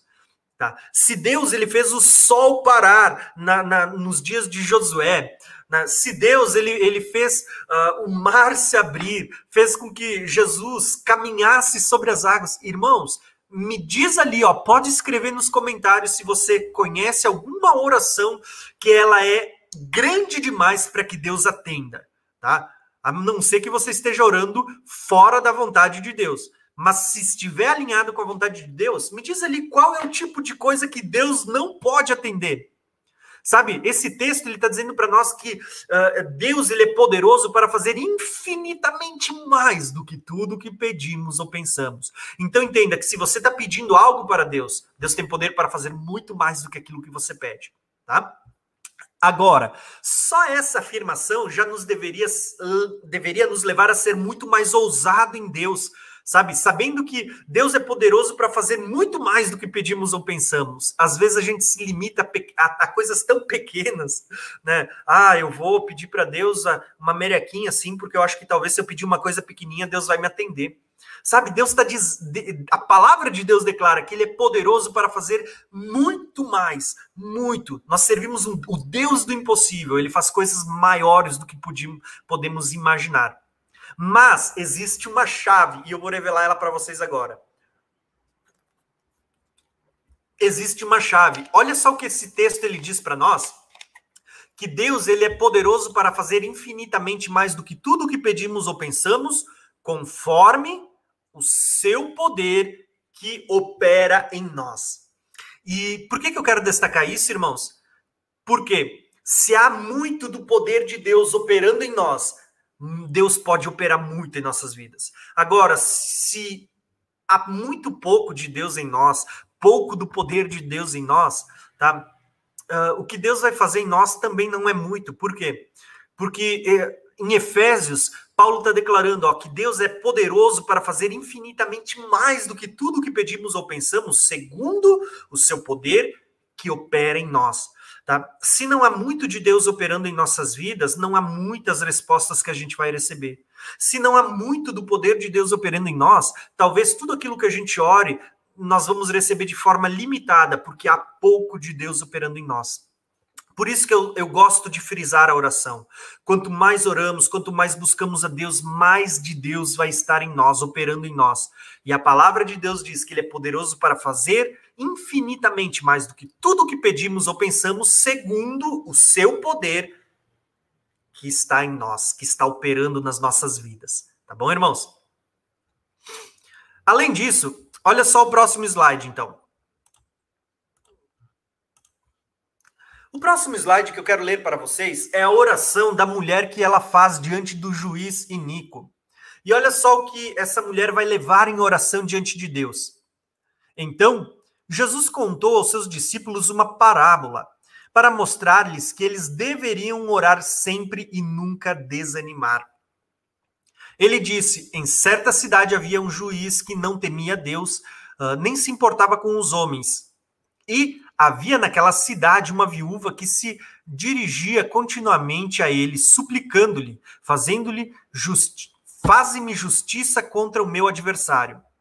Por algum tempo ele se recusou, mas finalmente disse a si mesmo: Embora eu não tema a Deus e nem me importe com os homens, esta viúva está me aborrecendo. Vou fazer justiça para que ela não venha a me importunar. O Senhor continuou: Ouça o que diz o juiz injusto. Acaso Deus não fará justiça aos seus escolhidos, os que clamam a ele dia e noite? continuará fazendo esperar? Eu lhes digo, ele lhes fará justiça e depressa. Contudo, quando vier o filho do homem, né, quando, quando o filho do homem vier, encontrará fé na terra? Olha só o ensinamento de Jesus aqui, irmãos, tá? Uh, às vezes a gente não consegue perceber a tamanha grandeza do que Deus está falando, tá? Mas Jesus, ele para ilustrar a importância de que como os discípulos deveriam orar constantemente, tá? Sem desfalecer, sem desanimar, Jesus ele conta uma história, uma parábola. E Jesus vai dizer assim, ó, quando vocês orarem, eu vou contar uma historinha, uma parábola para ilustrar o dever de vocês orarem sempre. Ele diz que havia uma mulher que ela importunava um juiz que não temia Deus, tá? uma viúva, dizendo para o juiz: julga a minha causa. Tá? Só que o juiz era um juiz iníquo, um juiz que não temia Deus, que não respeitava os homens, e esse juiz ele vai dizer assim: né? Uh, que ele não julgaria a causa dela. Porém, por ver ela importunando, pedindo sempre, sempre, sempre, ele diz: Poxa, eu vou julgar para ela parar de me importunar. Só que Jesus ele disse: Olha, prestem atenção nessa história. Se o juiz que não era temente a Deus, ele resolveu julgar a causa dela só para que ela parasse de pedir, Jesus está dizendo: Olha, imagina Deus, tá? Que é Pai, Deus que ama vocês, tá? Se vocês insistirem, se vocês pedirem a Deus, Ele não vai fazer justiça a vocês. Jesus diz: Eu digo para vocês, Ele vai fazer depressa, tá? Só que Aí Jesus faz aquela grande pergunta: porventura, quando voltar o filho do homem, achará fé na terra? Tá? O que eu vejo, irmãos, que Jesus estava ensinando para nós, que nós devemos aprender a orar. E muito mais do que aprender a orar, quando nós estamos orando, nós deve, devemos aprender a ser insistentes nas nossas orações, mesmo que às vezes elas não sejam atendidas de cara, assim, no mesmo dia. Por que, que eu falo isso, irmãos? E eu vou, vou mostrar um exemplo nas Escrituras para vocês.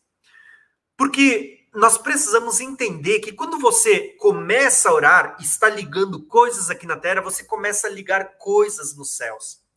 Porém, entre o céu e a terra, nós vamos perceber que existem ali uh, uma região celestial onde há principados e potestades e que muitas vezes os principados e potestades eles vão tentar barar a sua oração de chegar a Deus ou a resposta de Deus de chegar a você. Tá? Talvez você vai dizer: "Ah, Tiago, como assim? Pô, será que isso que agora o Tiago está falando é bíblico?" É bíblico, irmãos. Veja bem, quando a gente olha para Daniel, tá? Quando a gente olha para Daniel, Daniel, a Bíblia diz que ele ficou jejuando durante 21 dias, orando a Deus, buscando a Deus, sendo persistente, tá? Mas quando a gente olha para Daniel, uh, vocês vão ver que, embora Daniel estivesse orando desde o primeiro dia, a sua oração só foi respondida no vigésimo primeiro dia, depois de 21 dias de oração. E quando o anjo chega até Daniel, Daniel, ele vai dizer bem assim. Uh, Daniel, ele vai dizer bem assim.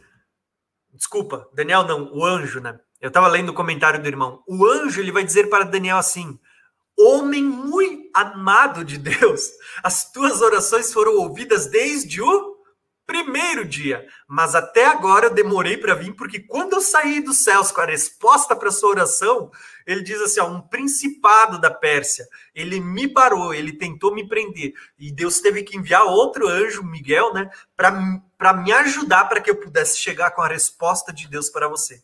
Irmãos, nós precisamos entender que nós vivemos numa realidade de um mundo espiritual que ele, é, ele tem ali o, o, o reino das trevas, né, em função, servindo a Satanás, tentando nos barar também. Às vezes eu falo pouco sobre esse assunto, mas principados e potestades é um dos assuntos que eu pretendo trazer aqui numa das próximas lives, e vocês vão perceber que eles existem, são reais e eles trabalham prol do reino das trevas, tá? Então, Jesus ele está ensinando, quando vocês orarem, eu vou ensinar para vocês aqui ó, como vocês devem ser persistentes, tá? O dever de vocês orarem sem nunca desanimar. desanimar. E um dos dos propósitos é justamente por isso. Porque, embora sua oração possa estar sendo ouvidas no céu desde o primeiro dia, às vezes a resposta demora, justamente porque há batalha, há uma, uma batalha espiritual intensa para que você não receba, às vezes. E outras vezes, Deus está esperando justamente para testar o seu desejo, a sua fé. Existem vários motivos. Por isso, irmãos, Jesus está ensinando: olha, vou ensinar para vocês como vocês devem ser insistentes, tá? Agora, se não bastasse, Jesus está falando sobre a importância de sermos insistentes. Jesus vai dizer o seguinte, tá? E eu quero destacar isso. Não confunda Deus com o juiz iníquo, tá? Como se Deus fosse como esse juiz que não quer responder, não quer julgar a causa. Tá? Aqui nós temos dois pontos diferentes, aonde uh, Jesus está dizendo, olha, se o juiz que é iníquo que não teme a Deus, não teme os homens, ele atende só por causa da insistência, imagina Deus que ama vocês, Deus que é justo, o Pai que ele deseja que vocês recebam. Se ele não vai fazer justiça depressa, tá? Mas vocês precisam aprender a orar. E vocês vão perceber que já nesse texto, uh, Jesus ele conecta a importância de orar sempre com fé. Ele diz: porventura achará fé na terra quando o filho do homem voltar? É como se Jesus estivesse dizendo assim: ó, conforme o tempo vai se aproximando do fim, uh, as pessoas tão, vão estar perdendo esse hábito de orar, esse desejo por orar, esse desejo por buscar a Deus. Tá? E o que eu quero dizer para vocês é o seguinte, tá? Que a fé e a oração andam juntas? Quem ora geralmente são as pessoas que fluem mais na fé. E quem flui na fé, geralmente são pessoas que oram. As duas coisas andam juntas, irmãos. Tá?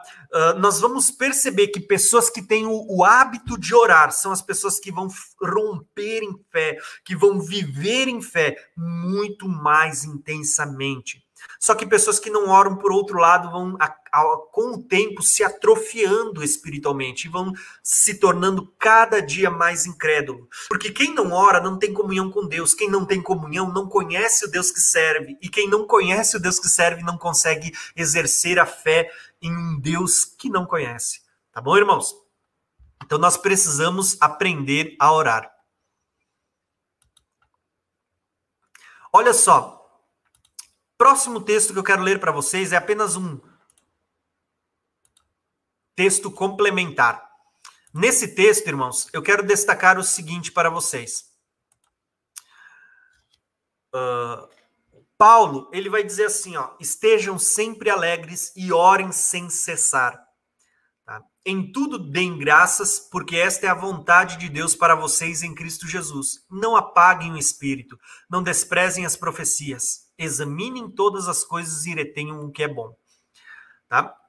Nesse texto, Paulo ele estava dando vários conselhos. Esse é apenas um texto complementar ao que Jesus já havia falado na parábola. Paulo ele está dando vários conselhos aqui e ele lista vários. Dentre eles, um deles ele está dizendo assim, ó, orem sem cessar, ou seja, orem constantemente. Tá? O mesmo que Jesus deixou de exemplo quando ele conta a parábola do juiz Inico, o dever de orar sempre sem nunca desanimar. Aqui Paulo ele vai usar outras palavras, vai falar por outro ângulo, mas ele está dizendo: orem sem cessar, orem continuamente. Tá? E veja que é, essa dica de orar constantemente está ligada a outra dica embaixo: não apague o Espírito Santo. Sabe que o Espírito Santo ele é em nós como uma lamparina, como uma candeia acesa. Quanto mais oramos, quanto mais buscamos a Deus, mais desse óleo flui sobre nós, tá? Mais do azeite de ouro flui sobre nós e mais essa lamparina continua acesa. Agora, quanto menos a gente ora, menos azeite fluindo sobre nós, mesmo menos brilho, menos chama de Deus sobre nós, tá? Então, se você deseja não apagar o Espírito Santo, eu vou dizer, uma das dicas é ore, irmãos tenha uma vida de oração, porque quanto mais você ora, mais de Deus fica impregnado em você, mais da presença do Senhor permanece em você, tá bom, irmãos? Próximo slide, irmãos. Ah, esse eu acho fantástico e eu quero que vocês prestem muito atenção. Jesus ele vai nos ensinar a orar com sinceridade, com humildade, né? E não confiando em nossa justiça própria. Isso é lindo, prestem atenção. Jesus diz assim, ó, e disse também estas, esta parábola. Há uns que confiavam em si mesmo, crendo que eram justos e desprezavam os outros. Dois homens subiram ao templo para orar. Um fariseu e o outro publicano. O fariseu uh, estando em pé, orava consigo mesmo desta maneira: Ó oh Deus, graças te dou, porque sou como, não sou como os demais homens, roubadores, injustos, adúlteros, e nem ainda como este publicano. Eu jejuo duas vezes da semana. Eu dou o dízimo de tudo quanto possuo. O publicano, porém, estando em pé, de longe, nem ainda queria levantar os olhos ao céu, mas batia no peito, dizendo: Ó oh Deus, tem misericórdia de mim, pecador. digo-vos que este desceu justificado para a sua casa e não aquele, porque qualquer que a si mesmo se exalta será humilhado, e a qualquer que a si mesmo se humilha será exaltado. Irmãos, isso é muito lindo, tá? Prestem atenção. Jesus ele vai contar aqui outra parábola, agora falando sobre. Uh, só para vocês entenderem, né? O irmão perguntou aqui, ó, qual é o assunto de hoje? O assunto de hoje é oração, tá? Então eu quero falar sobre oração. Na live passada falamos sobre oração na, com base na prática de Jesus. Hoje eu quero falar de oração com base no ensino de Jesus. E Jesus aqui conta uma parábola falando sobre o ensino de oração. E ele diz assim: gente, eu quero ensinar vocês uma coisa. Quando vocês forem orar, eu quero que vocês entendam que diante de Deus não adianta a gente levar as nossas justiças próprias diante de Deus. Porque Deus não vai nos atender, né?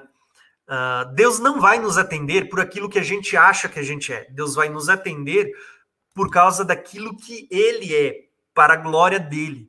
Tá? Então, Jesus conta a parábola de dois homens que chegaram à presença dele. A primeira, o primeiro, ele fala assim de um publicano que chega diante de Deus dizendo: Ah, Senhor, eu te agradeço, Deus, porque eu não sou pecador como esses aí. Ele está dizendo assim: ó, eu, eu, eu não roubo, ele está dizendo assim, ó, eu, eu pago meu dízimo. Olha só, o cara querendo se justificar, achando que ele era justo, que ele era melhor do que os outros por aquilo que ele fazia. Então ele está dizendo, eu não sou um. um, um uh, deixa eu só usar as palavras dele. Ele diz assim, ó. Uh, te dou graças, né? Ele diz, porque eu não sou como os demais homens, uh, roubadores, injustos, adúlteros, ele diz: eu, eu, te dou graças porque eu jejuo duas vezes por semana. Eu te dou graças porque eu dou o dízimo, tá? De tudo quanto eu possuo. E aí Jesus olha e diz: Olha, só que do lado dele eh, tinha um outro homem, um, um publicano. E o publicano, aos olhos do povo da época, era considerados como pecadores, como roubadores, né? Ah, pessoas que roubavam nos impostos. Não eram bem vistos. E aí, esse publicano, com o coração quebrantado diante de Deus, a Bíblia diz que ele nem sequer olhava para o céu porque não se achava digno, ele simplesmente batia no peito e dizia assim: Senhor, tem misericórdia de mim, porque eu sou pecador. Tem misericórdia de mim, pecador. Sabe? E a verdade é, irmãos, que Jesus olha e diz assim: ó, quem é que saiu justificado da presença de Deus? Foi aquele que ficou se justificando, falando de tudo aquilo que ele era. Ah, Senhor, eu dou dízimo, eu eu não roubo, eu não sou adúltero, eu não sou nem como esse publicano ali, uh, Mequetrefe, que está ali uh, diante do Senhor, eu sou justo. Quem é que saiu justificado? Sabe qual é o ensino que Jesus está deixando para nós aqui? Jesus ele está dizendo para a gente assim: olha, vocês têm que aprender que diante de Deus não adianta você uh, orar uh, querendo se justificar ou dizer quem você é. Deus sabe quem você é na íntegra.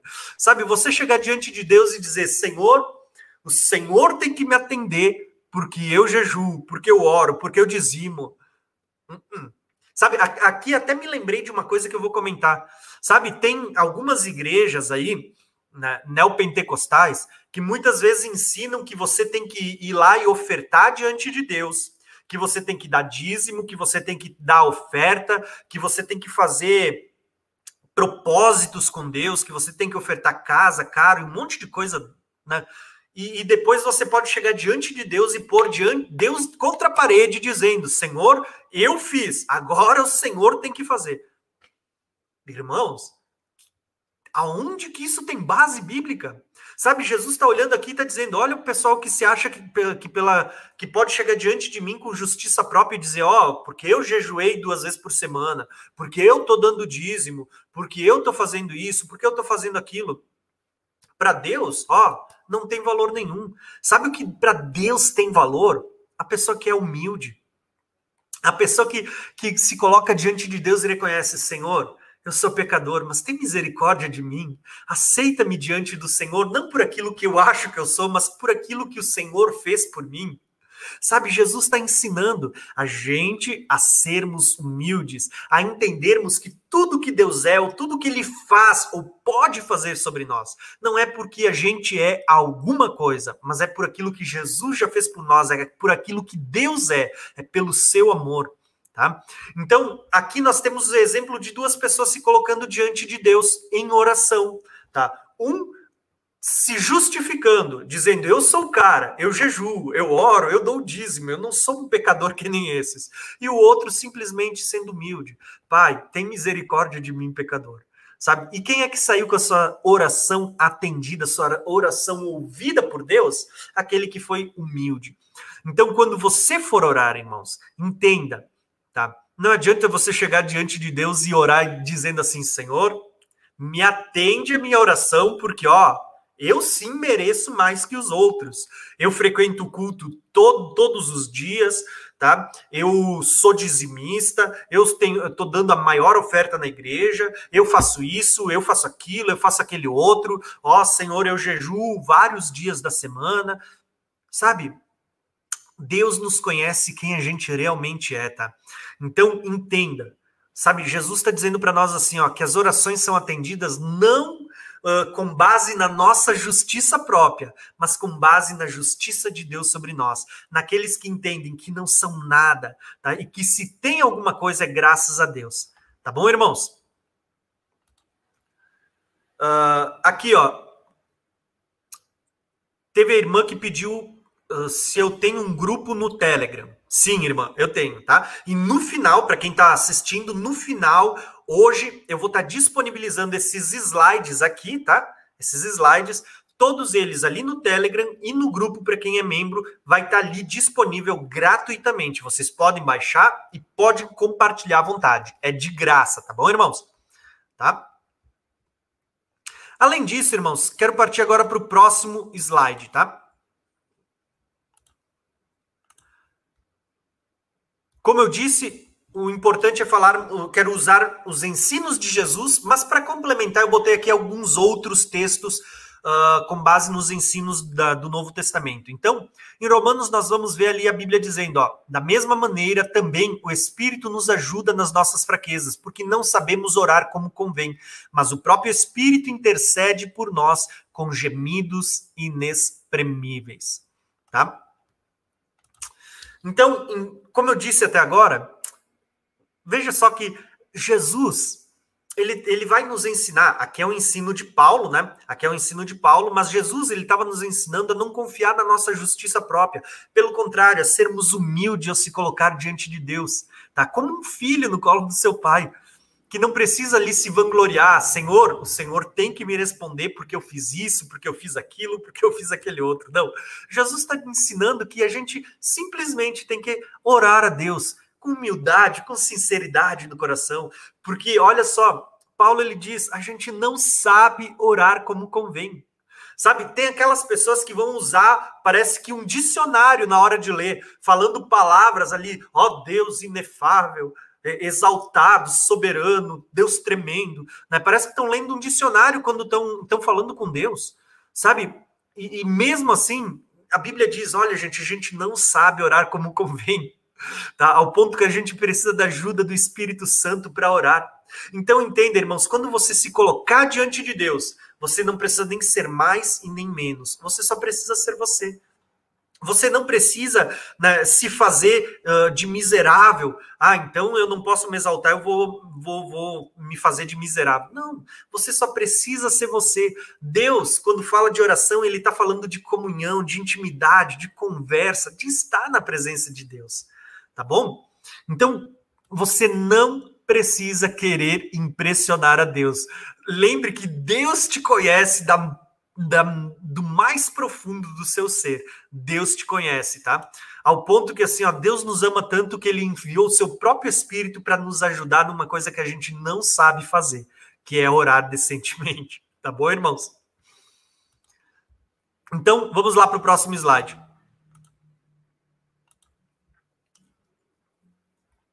Agora eu quero falar um pouquinho sobre a importância de orar, mas orar com fé, tá? Com fé, porque até agora nós falamos de alguns critérios sobre oração, mas agora eu quero falar sobre orar com fé. Jesus, ele uh, amaldiçoou uma figueira, tá? E olha só o que, que Jesus vai falar, porque os discípulos eles olham para aquela figueira e dizem: ó oh, Jesus, a figueira que o Senhor amaldiçoou secou. E olha só o ensinamento de Jesus, tá? E avistando uma figueira perto do caminho, dirigiu-se a ela, e não achou nela folhas, senão folhas, e disse-lhe: Nunca mais nasça fruto sobre ti. E a figueira secou imediatamente. E os seus discípulos, vendo isso, maravilharam-se, dizendo: Como secou imediatamente a figueira?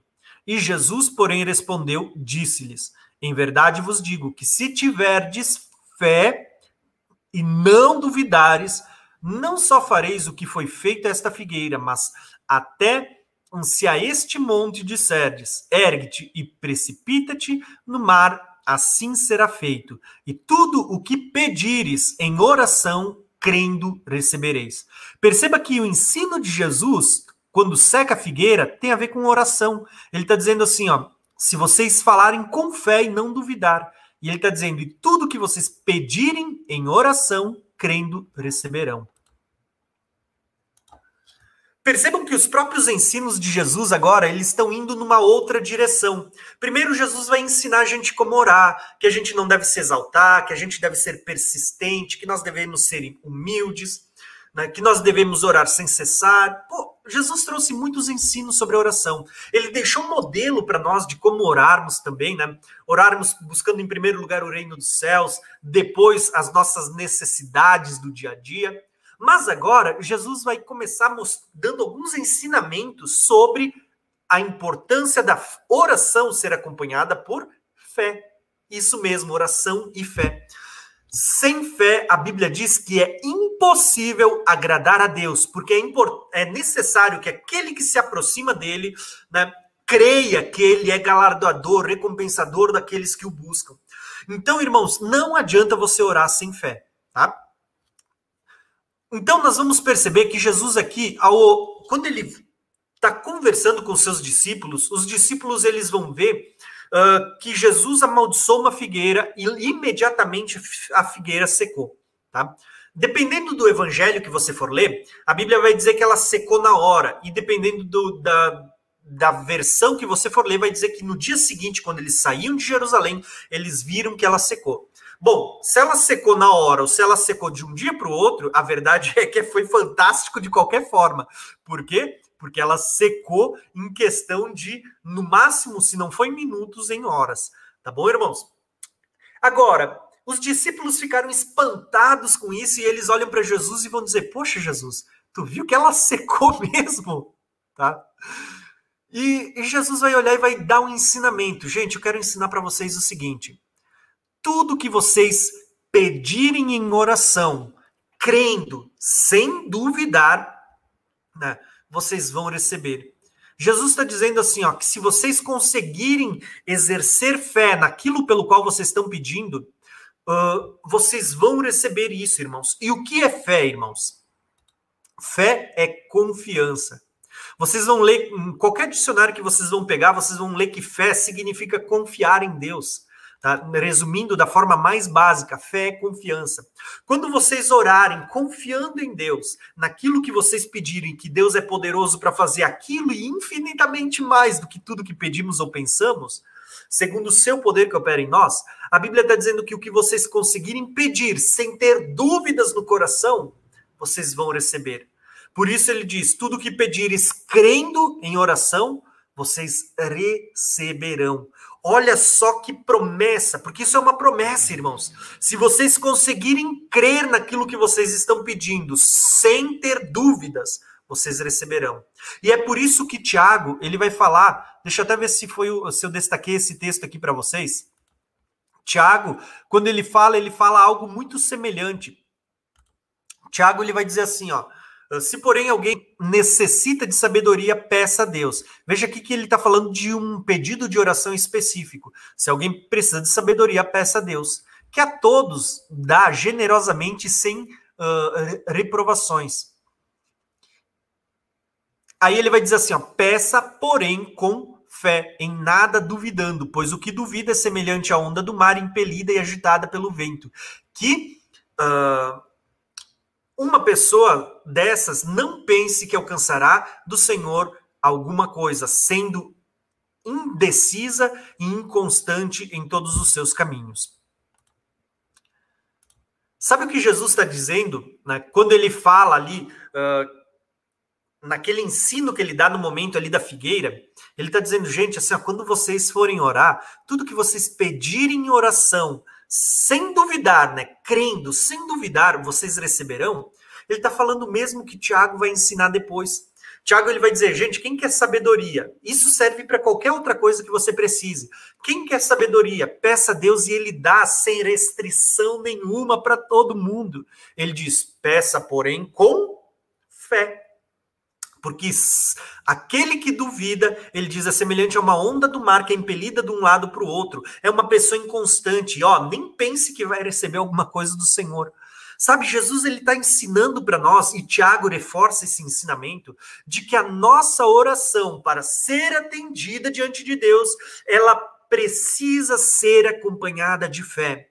Sabe, o autor de Hebreus uh, 11, versículo 6, ele diz: sem fé é impossível agradar a Deus, porque é necessário que todos aqueles que se achegam a Deus, se aproximam até Deus, creiam que ele é galardoador, que ele recompensa, ou seja, que ele responde às orações daqueles que o buscam. Tá? Então, você precisa entender que existe uma promessa de Deus, e Deus não é homem para mentir, nem filho do homem para se arrepender do que ele falou. Existe uma promessa da parte de Deus que ele vai atender, que ele vai responder às orações de todos aqueles que oram pedindo com fé.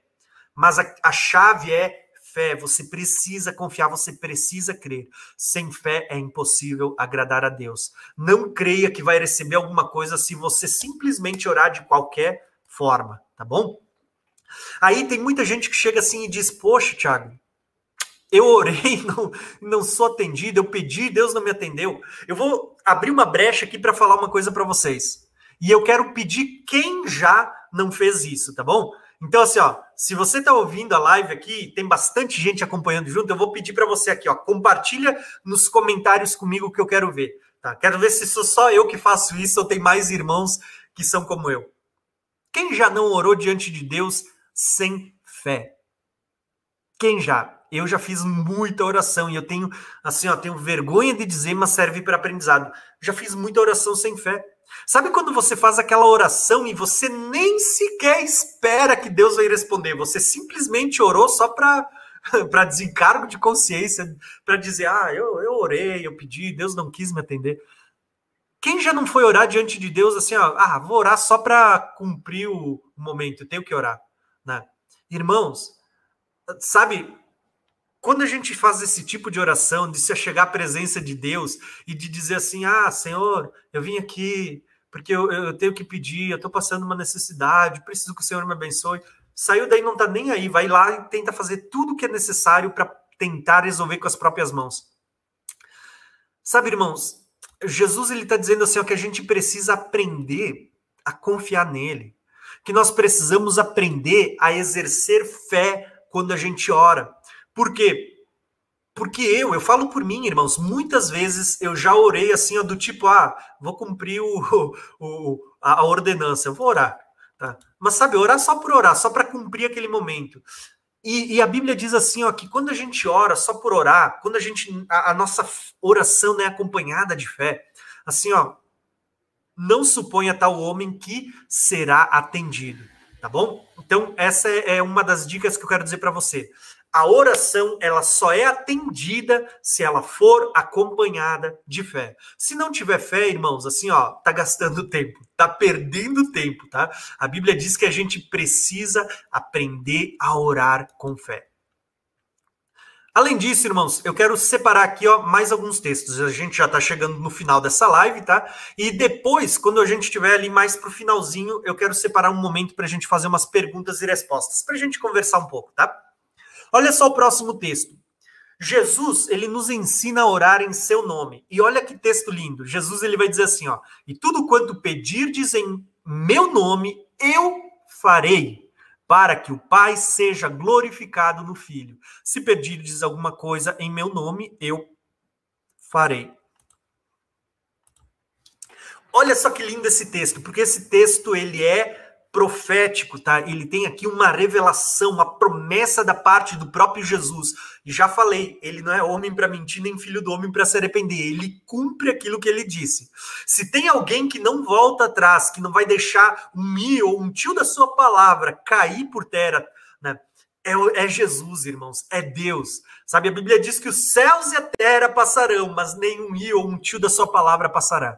Tá? Então, tudo que ele falou, ele vai cumprir. E olha só o que ele está dizendo. Ele diz assim, ó, Jesus ele está dizendo para nós, uh, tudo que vocês pedirem em meu nome, eu vou fazer para vocês, para que uh, o Pai seja glorificado no Filho, tá?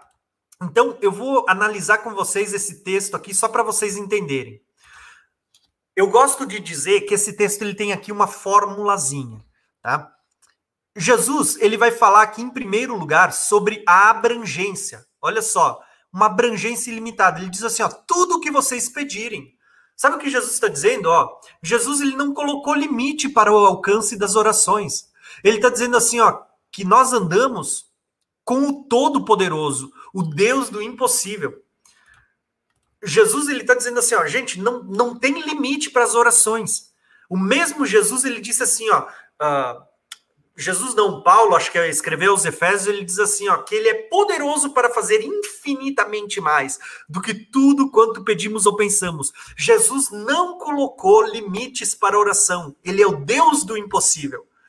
Então ele diz assim, ó, tudo quanto vocês pedirem. Primeiro, primeira coisa dessa fórmula.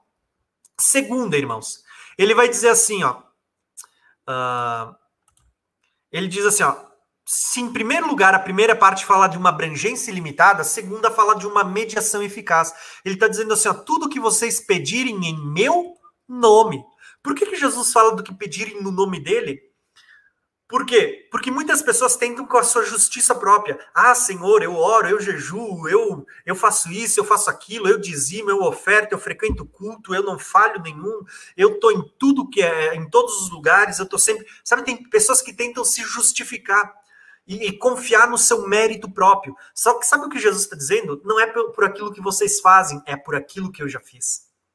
Quando vocês che chegarem diante do Pai, vocês vão chegar por um novo e vivo caminho aberto por meio do meu corpo. Vocês vão chegar por meio de mim, irmãos. Tá? Por isso ele diz: tudo que vocês pedirem em meu nome. É isso que Jesus estava dizendo. E quando ele diz assim, ó, que vocês pedirem em meu nome, Jesus estava querendo dizer assim, ó, que o mérito não é daquele que medir, o mérito é todo daquele que media a oração, Jesus. Uh, não é a oração que é poderosa. Poderoso é aquele que responde às orações. Poderoso é o mediador das nossas súplicas. Tá? Então entenda que não é por aquilo que você faz, aquilo que você é, ou, ou quão bom você possa ser no reino. Tá? As suas orações são atendidas por causa do nome de Jesus, por causa daquilo que ele já fez tá? Por quem Jesus é. Então, ele fala assim, ó, tudo que vocês pedirem em meu nome, no nome de Jesus, ele vai dizer assim: eu farei. Olha que a promessa garantida da parte de Jesus. Eu farei. Não é, uh, ele não é um homem para mentir. Em todas as suas promessas, nós temos o sim e o amém. Nenhuma das suas palavras cai por terra, irmãos. Tá? Então, qual que é o destaque desse texto? Olha só os quatro pontos aqui. Ó. Primeiro, Jesus está dizendo assim: ó, tudo que vocês pedirem. Jesus está falando de uma abrangência ilimitada, não tem limites para oração. Segundo, ele está dizendo assim, ó, que tudo que vocês pedirem em meu nome, não é por nós, mas é por ele, ele, Jesus, tudo que pedirem no nome dele. Terceiro, ele diz, ele vai fazer, ele está prometendo, eu farei. Agora, olha o quarto ponto, para que o Pai seja glorificado. Tá? Jesus está mostrando assim ó, que existe um propósito maior para tudo que Deus pode fazer em nossas vidas, tá? Para que o Pai seja glorificado. O propósito final é a glória de Deus. Então, eu gosto de dizer assim ó, que existe uma fórmula para que toda oração seja atendida.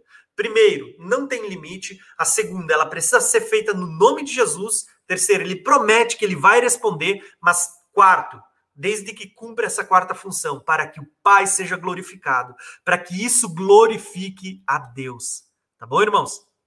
Então, olha só. Próximo slide que eu quero compartilhar com vocês, eles ele traz aqui alguns dos últimos ensinamentos de Jesus sobre a oração. Um, um texto só para meditação aqui que se encontra lá em Tiago. Tiago diz assim: ó, vocês cobiçam e nada têm, matam uh, e sentem inveja, mas nada podem obter. Vivem a lutar e a fazer guerras, nada têm porque não pedem, e pedem e não recebem porque pedem mal para esbanjar nos seus próprios prazeres. Sabe o que Jesus, o, o que Tiago, né, que é, era irmão de Jesus, estava declarando aqui? Que muita gente uh, não tem as coisas, né, fica em inveja os outros. Ah, olha lá, o fulano tem isso, o fulano tem aquilo. Às vezes roubam, às vezes fazem guerras. Guerras no mundo são movidas por causa de inveja e para ter mais. E Jesus está dizendo: vocês não têm porque não pedem. E aí ele vai dar um, um um novo ensino, ele vai dizer assim, Tiago, na verdade, não Jesus. Ele vai dizer, e vocês pedem às vezes e não recebem, porque pedem mal para satisfazer os seus próprios prazeres. Sabe o que Jesus ensinou? Ele disse assim: ó, tudo que vocês pedirem em meu nome eu vou fazer para que o Pai seja glorificado. Entenda que tudo é a glória de Deus. A fórmula é a glória de Deus. Deus ele, ele pode te dar tudo, mas que isso sirva para glorificar o seu nome, para que as pessoas vejam que foi Deus, que Ele é grande, que Ele atende, e não porque você é alguma coisa, não para que você seja glorificado, exaltado, mas para que Deus seja exaltado. Sabe? Tiago diz: algumas pessoas não recebem porque não oram, não pedem. E outros não recebem, mesmo orando, porque pedem mal, pedem pelos motivos errados, pedem para satisfazer os seus próprios desejos. E esquecem que o motivo maior é a glória de Deus. Tá bom?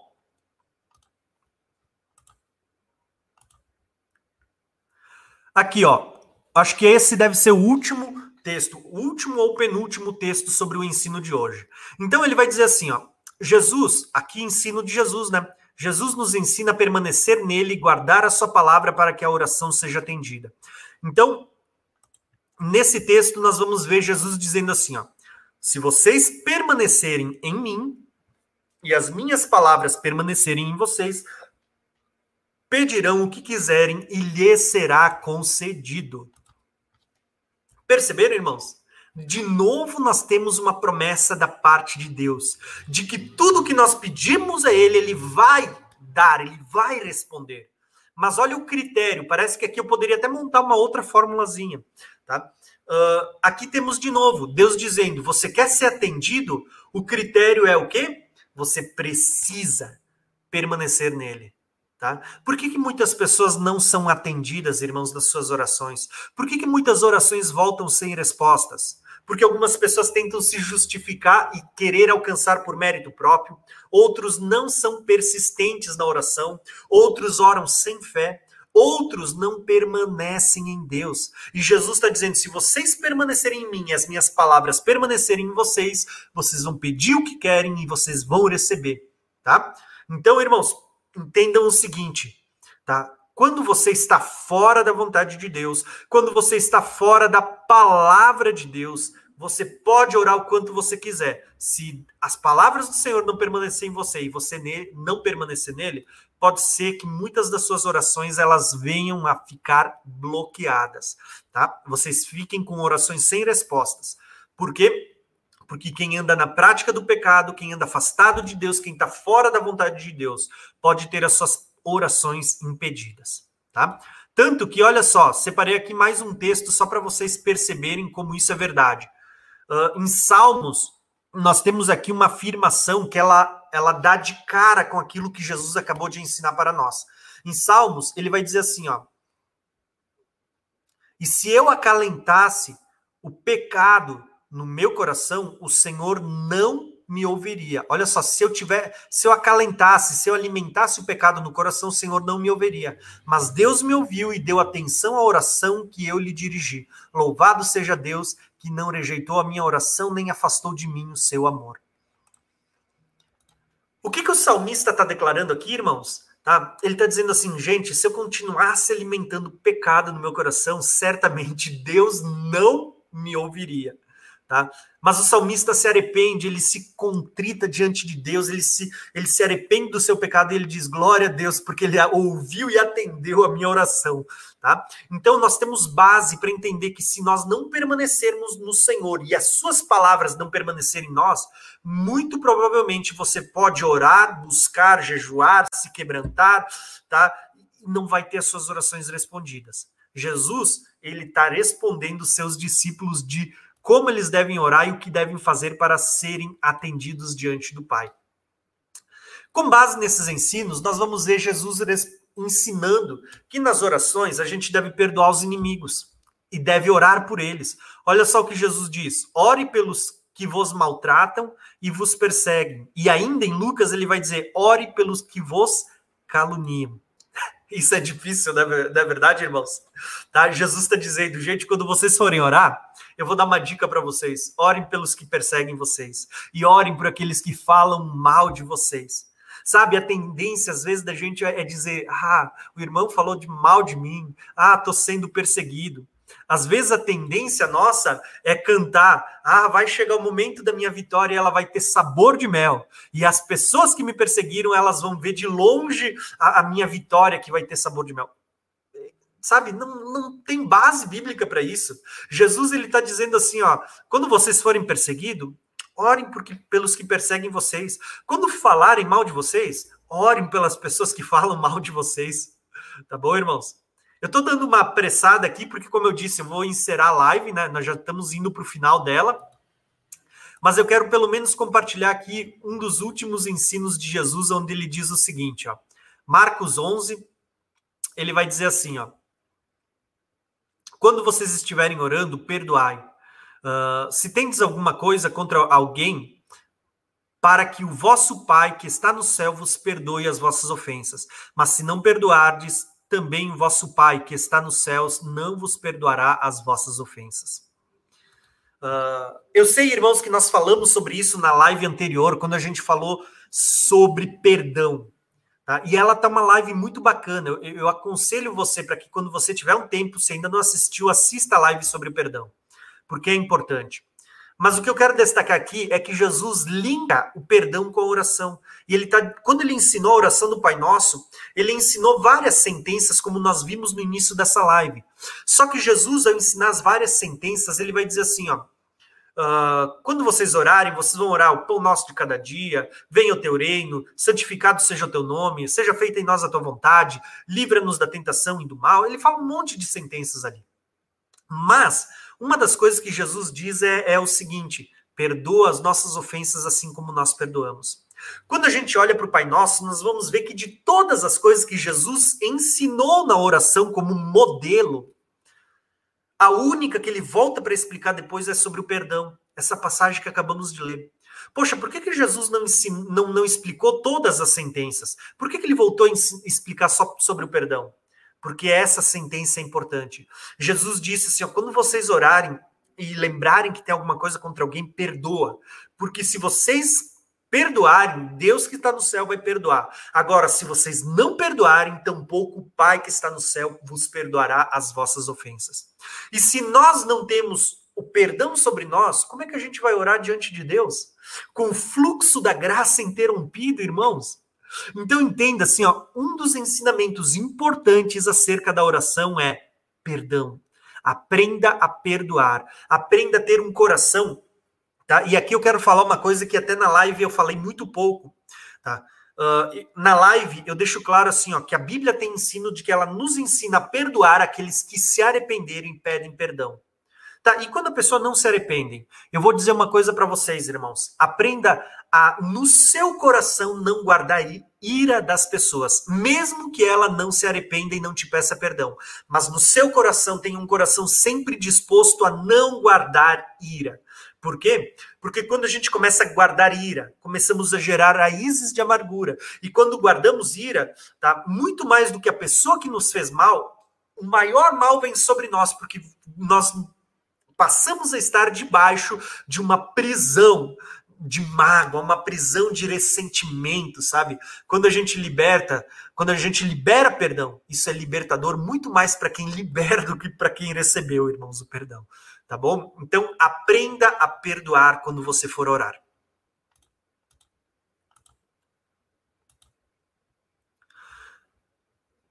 E aqui, acho que o último texto, nós vamos falar aqui ó, sobre Mateus 26, 41, aonde Jesus está no Monte das Oliveiras, e ele vai dizer assim, ó, vigiai e orai. Olha a oração aqui, ó, para não entrares em tentação, porque na verdade o espírito está pronto, mas a carne é fraca.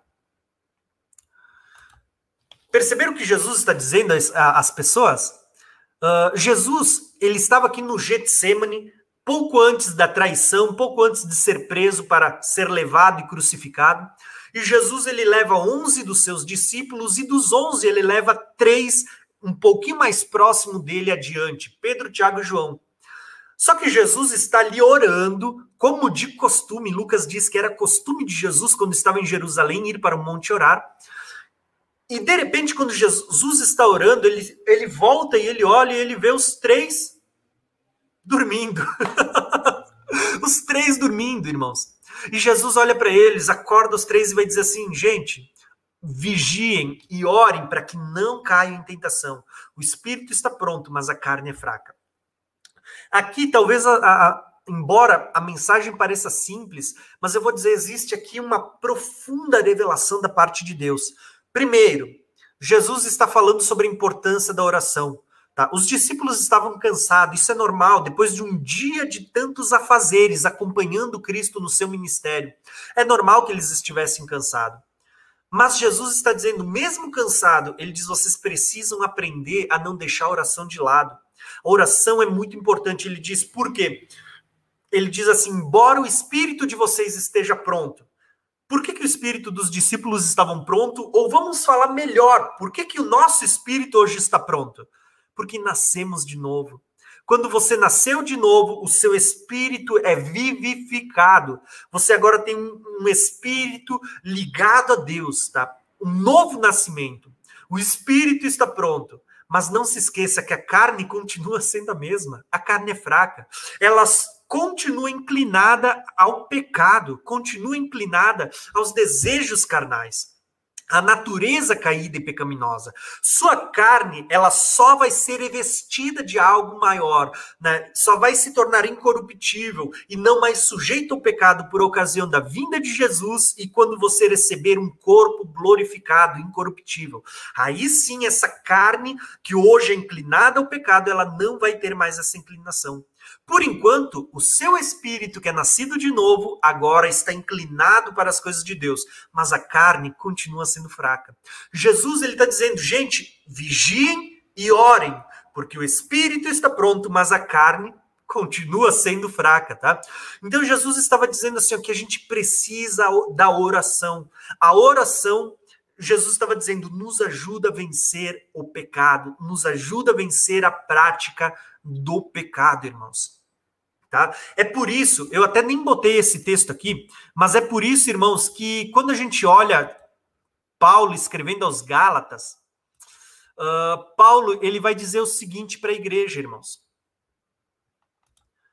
Paulo ele vai dizer assim, ó, quando ele está escrevendo, se não me engano, aos Gálatas ou, ou aos Efésios, ele vai dizer assim, ó, que aquele que anda em espírito jamais satisfará os desejos da carne, Porém, aquele que anda na carne, né, automaticamente também não vai satisfazer os desejos do Espírito, os desejos de Deus.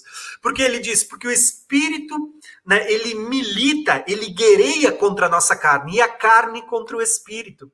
Tá? Porque ele, cada um deles está batalhando porque nenhum deles quer que a gente faça aquilo que o outro quer.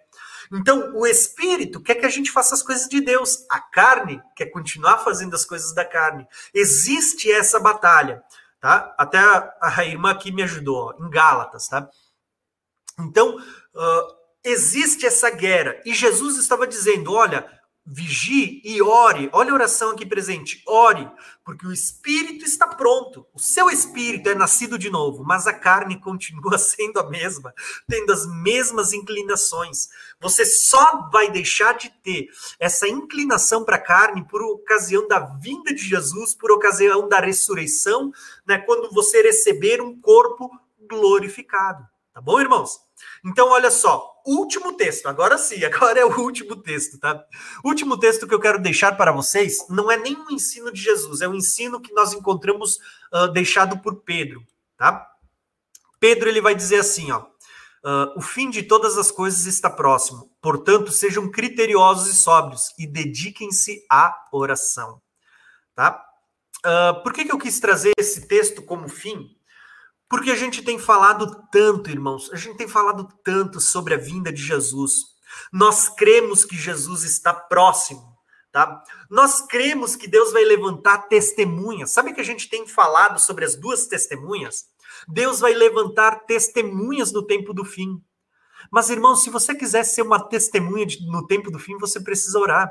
Olha para Moisés e Elias, os dois modelos das duas testemunhas, os dois exemplos, as figuras que Deus deixou por testemunha. Moisés, 40 dias no monte orando na presença de Deus. Volta, quando ele volta, ele cada pouco ele entra na tenda do encontro para ali andar com Deus e conversar com Deus. Quando a gente olha para Elias, né, outro modelo das duas testemunhas, nós vamos ver que Elias, pô, o cara tá ali uh, 40 dias jejuando e orando e buscando a Deus, está lá no monte orando a Deus, está no deserto orando e buscando a Deus, são homens de oração. Se nós entendemos que nós vamos ser as testemunhas de Deus nos nossos dias e no tempo do fim, Irmãos, Deus não vai levantar testemunhas de qualquer jeito. Sabe, Deus vai levantar pessoas de oração, pessoas que têm comunhão com Deus para serem testemunhas. Quando você lê Apocalipse, que fala lá que as duas testemunhas são também os dois castiçais, as duas oliveiras que estão diante do Senhor de toda a terra, a chave é, eles estão diante de Deus. Sabe, eles não estão em qualquer lugar, eles estão diante de Deus. Por meio de jejum, de oração, eles assistem diante do trono de Deus, com as suas orações, com as suas súplicas. Entenda, Deus não vai levantar testemunhas de qualquer jeito, ele vai levantar pessoas ousadas no poder para curar, para libertar, para uh, expulsar demônios, para fazer milagres e prodígios, para pregar ousadamente mas pessoas só vão al alcançar esse nível de autoridade, de unção, de poder, de fluir em Deus, quando essas pessoas aprenderem a importância de uma coisa tão simples, a prática da oração. Tá? Então, por que, que eu quis trazer oração?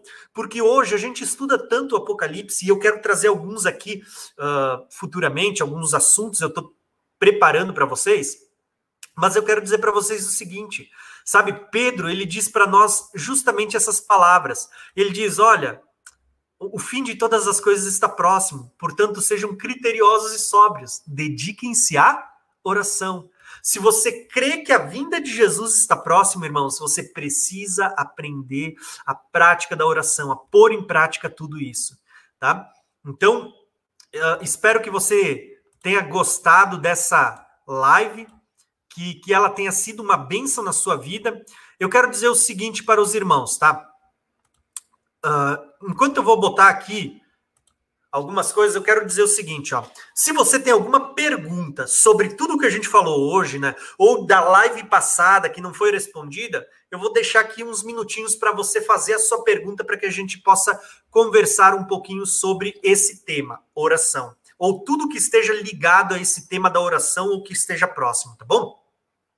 Enquanto isso, enquanto você escreve a sua pergunta, eu quero apenas colocar aqui, fazer algumas considerações. Primeira delas, quando eu encerrar essa live, esses slides aqui, tá? Aqui, esses slides eles vão estar disponíveis tanto no grupo do Telegram, tá? No meu canal lá no Telegram e vão estar disponíveis no link que quando você se cadastra para ser membro aqui do canal, você recebe ali um link, né, para você fazer parte do grupo do WhatsApp.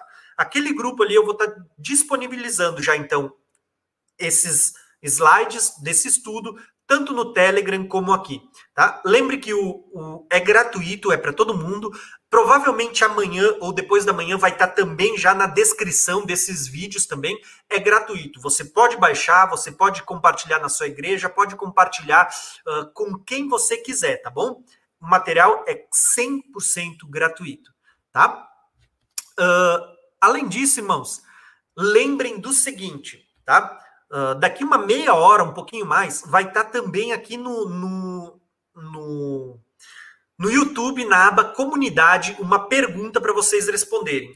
Qual é o tema da próxima live que vocês querem uh, estar estudando aqui comigo, tá? Então, eu vou deixar ali para vocês uma pergunta e vou deixar ali o link para a gente marcar a live. Ela ainda não vai ter data, ela só vai ter o tema, tá? Vocês gostariam de ouvir falar sobre as festas, as sete festas, estava estudando hoje o dia inteiro sobre as sete festas do Senhor. Vocês querem ouvir falar sobre o falar em línguas? Ou outro tema ali, eu já nem lembro mais qual. Qual era o outro tema? Enfim, eu vou deixar aí para vocês, tá? Mas eu vou deixar três temas para vocês escolherem, porque eu quero que vocês uh, votem e vocês possam me dizer qual é o tema que vocês querem ver na próxima live, que vocês querem ter um conteúdo como esse aqui. Né? Não, aqui, como esse aqui, para vocês poderem baixar e estar tá estudando e compartilhando também, tá bom, irmãos? Então, vamos ver aqui, ó. Uh, eu vi aqui algumas perguntas, só quero ver se tem aqui. Olha só, essa pergunta aqui é uma pergunta bem bacana, irmãos, tá? Uh, orar em voz alta ou na mente em espírito, tá? Bom, eu vou fazer aqui uma colocação para vocês. Eu vou, vou, vou fazer uma pergunta para vocês. Primeira, tá? O que, que, é mais importante, orar em voz alta ou orar em silêncio, né? Você só orar com a mente, tá? Eu vou dizer para vocês, irmãos. Volto a dizer o que eu disse assim, ó, sobre as outras duas perguntas na live passada. O que é mais importante, orar no monte, orar na igreja, orar no quarto? E a outra pergunta, o que é mais, o que é mais poderoso, né? É orar de joelho, é orar sentado, é orar de pé? O que, que é mais importante? Eu vou dizer para vocês, o importante é orar. Tá? E quando a gente fala aqui, ah, o que, que é orar em voz alta ou orar, em, ou orar né, com a mente em espírito, eu vou dizer para vocês assim, ó, que eu acredito que o importante é orar. Lógico, eu gosto de orar com, com os lábios, com a voz a, a, em voz alta, tá? É, é, o meu jeito, eu gosto, mas eu acredito que as duas orações são importantes. Agora, aqui eu quero, eu usei essa pergunta porque eu quero destacar uma outra questão. O que é orar em espírito, irmãos? Tá? O que é orar em espírito? Tá? Uh, muitas pessoas, uh, e eu vou falar isso por mim, a gente cresceu na igreja aprendendo que orar em espírito é você simplesmente, né? Você baixar a cabeça, fechar a boca assim e orar só em pensamento. Isso é orar em espírito, tá? Bom, eu quero dizer para vocês o seguinte, que esse conceito de orar em espírito, quando você hum, né, uh, fecha os olhos, fecha a boca e, e, ora só com a mente, está errado. Tá? Quando a gente vai para a Bíblia, vocês vão ver, se eu não me engano, uh, o, o, texto mais evidente está lá em 1 Coríntios 14. Paulo ele vai dizer assim, ó, que aquele que fala em línguas, o seu espírito ora bem. E ele diz assim: aquele que canta em línguas, o seu espírito canta bem. Vocês vão ver que Paulo ele vai dizer assim: ó, que orar em espírito ou orar em, é, é o mesmo que orar em línguas. Tá? Então ele vai dizer assim, ó, que quando eu oro em espírito, ele diz assim, a minha mente fica infrutífera, mas o meu espírito está dando bem as graças a Deus, tá? Veja que orar em espírito é não e orar com a mente não é a mesma coisa. Tá? Porém, eu não vou afundar, não vou aprofundar muito nesse assunto, porque, como eu disse, eu quero preparar uma live para a gente falar só sobre falar em línguas, e eu quero trazer um ensino bíblico sobre o falar em línguas. E para a gente poder falar sobre isso, eu quero falar nesse estudo, tá bom? Então, eu vou deixar ali para vocês votarem hoje, depois da live. Eu vou fazer a pergunta, vou deixar o quiz aí na aba comunidade no YouTube, para você votar o que você deseja ouvir, tá bom? Outra pergunta, então vamos lá.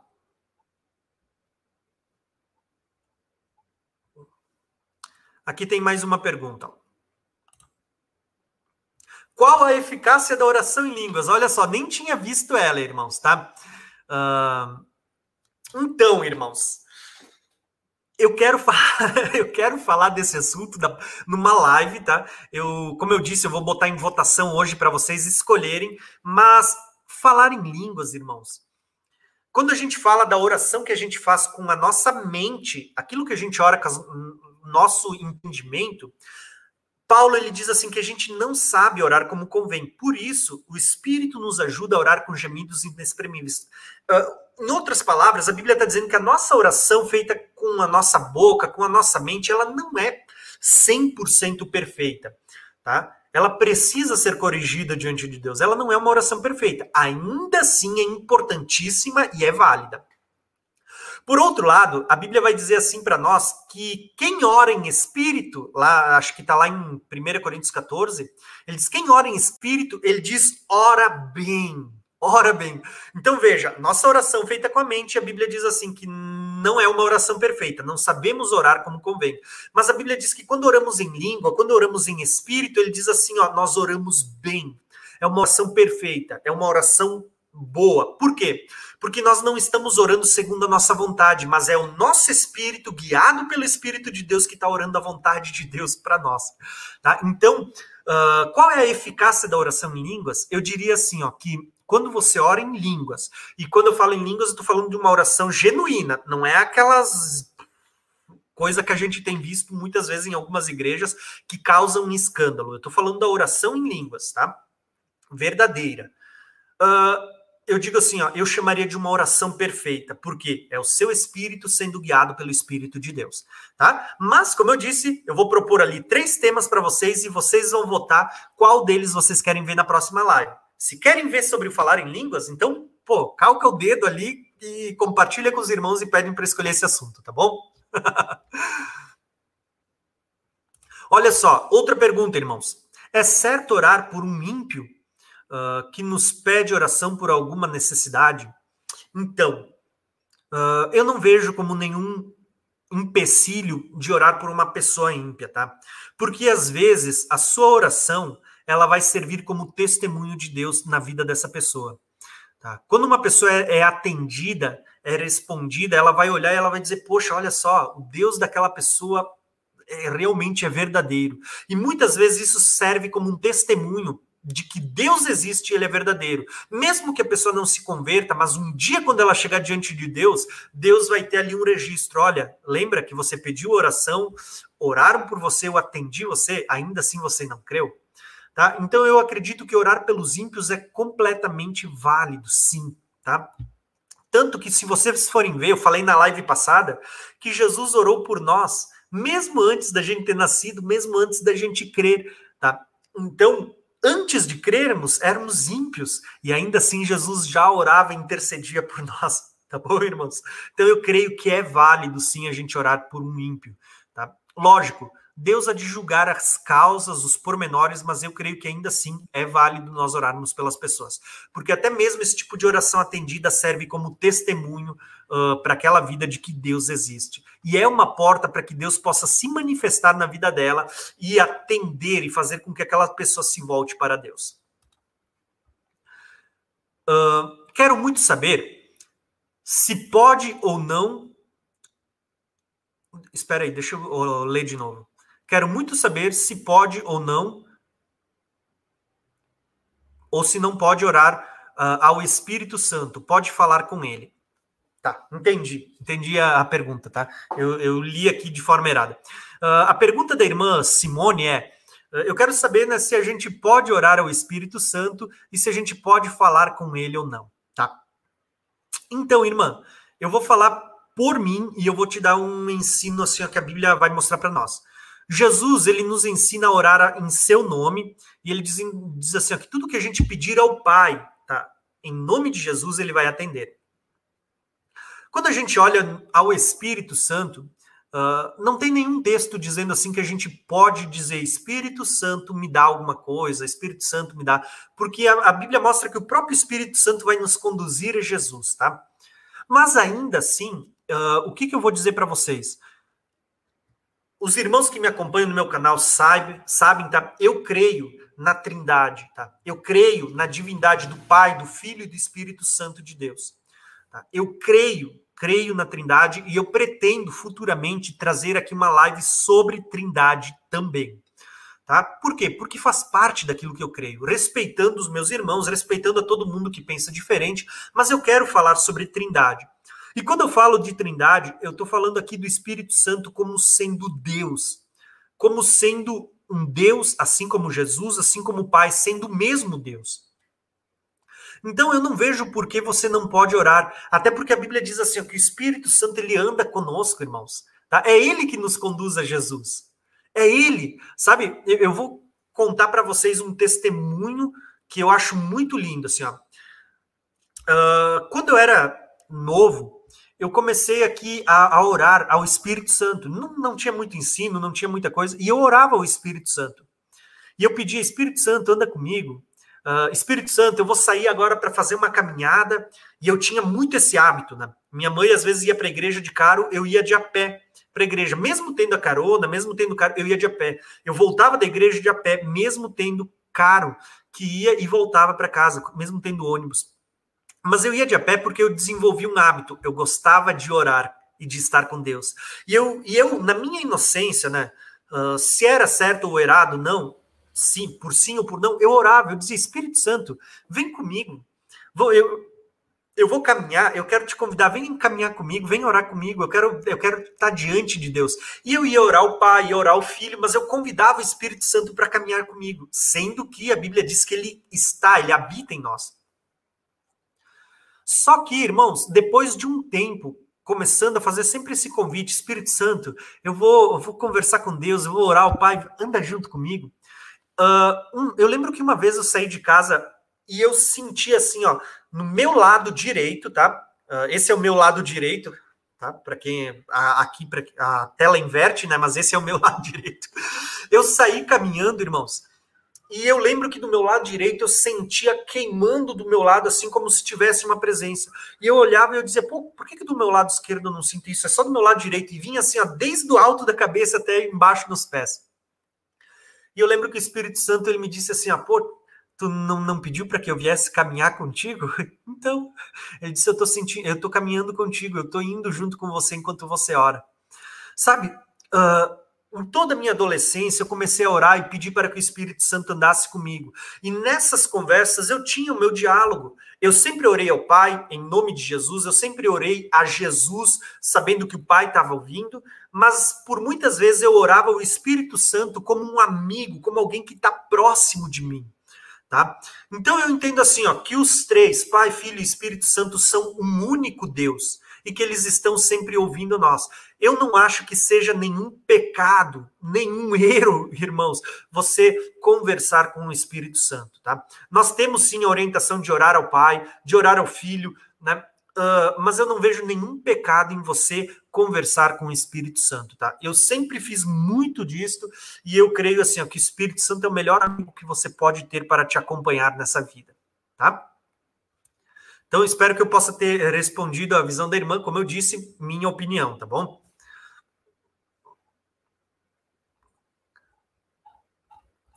Então, irmãos, uh, eu só estava dando uma olhada aqui em algumas perguntas.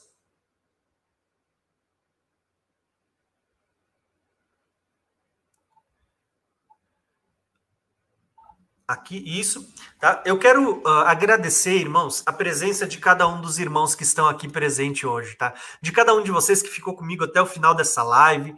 Espero que vocês tenham sido muito abençoados, tá? E eu vou pedir o seguinte para vocês, irmãos. Não se esqueçam, depois dessa live, nós vamos ter, eu vou postar ali no, na aba comunidade uma pergunta para os irmãos escolherem qual vai ser o tema da próxima live. Com base no que os irmãos me responderem de hoje de noite até amanhã de manhã, amanhã eu vou começar a produzir a próxima live para vocês poderem estar participando, tá bom? Então, Irmãos, que Deus abençoe a cada um de vocês. Quero agradecer a todos os irmãos. Uh, quero agradecer quem ofertou aqui, quem contribuiu. Eu vi que teve um irmão que contribuiu antes mesmo da live começar. Muito obrigado, tá? Como eu disse, agora eu estou começando a juntar os valores para contribuir agora no dia 10 para a oferta missionária. Então, fiquem à vontade, tá bom, irmãos? Uh, na descrição desse vídeo tem ali como os irmãos contribuírem para quem sentir no coração. E lembrando que daqui a pouco já vou compartilhar esse ensino para os irmãos uh, no grupo do Telegram e para quem é membro do canal, tá bom? E nos próximos dias já vai estar tá disponível também no link desse vídeo, tá? Um abração. Deus abençoe a cada um de vocês, tá bom, irmãos? Amo a todos vocês.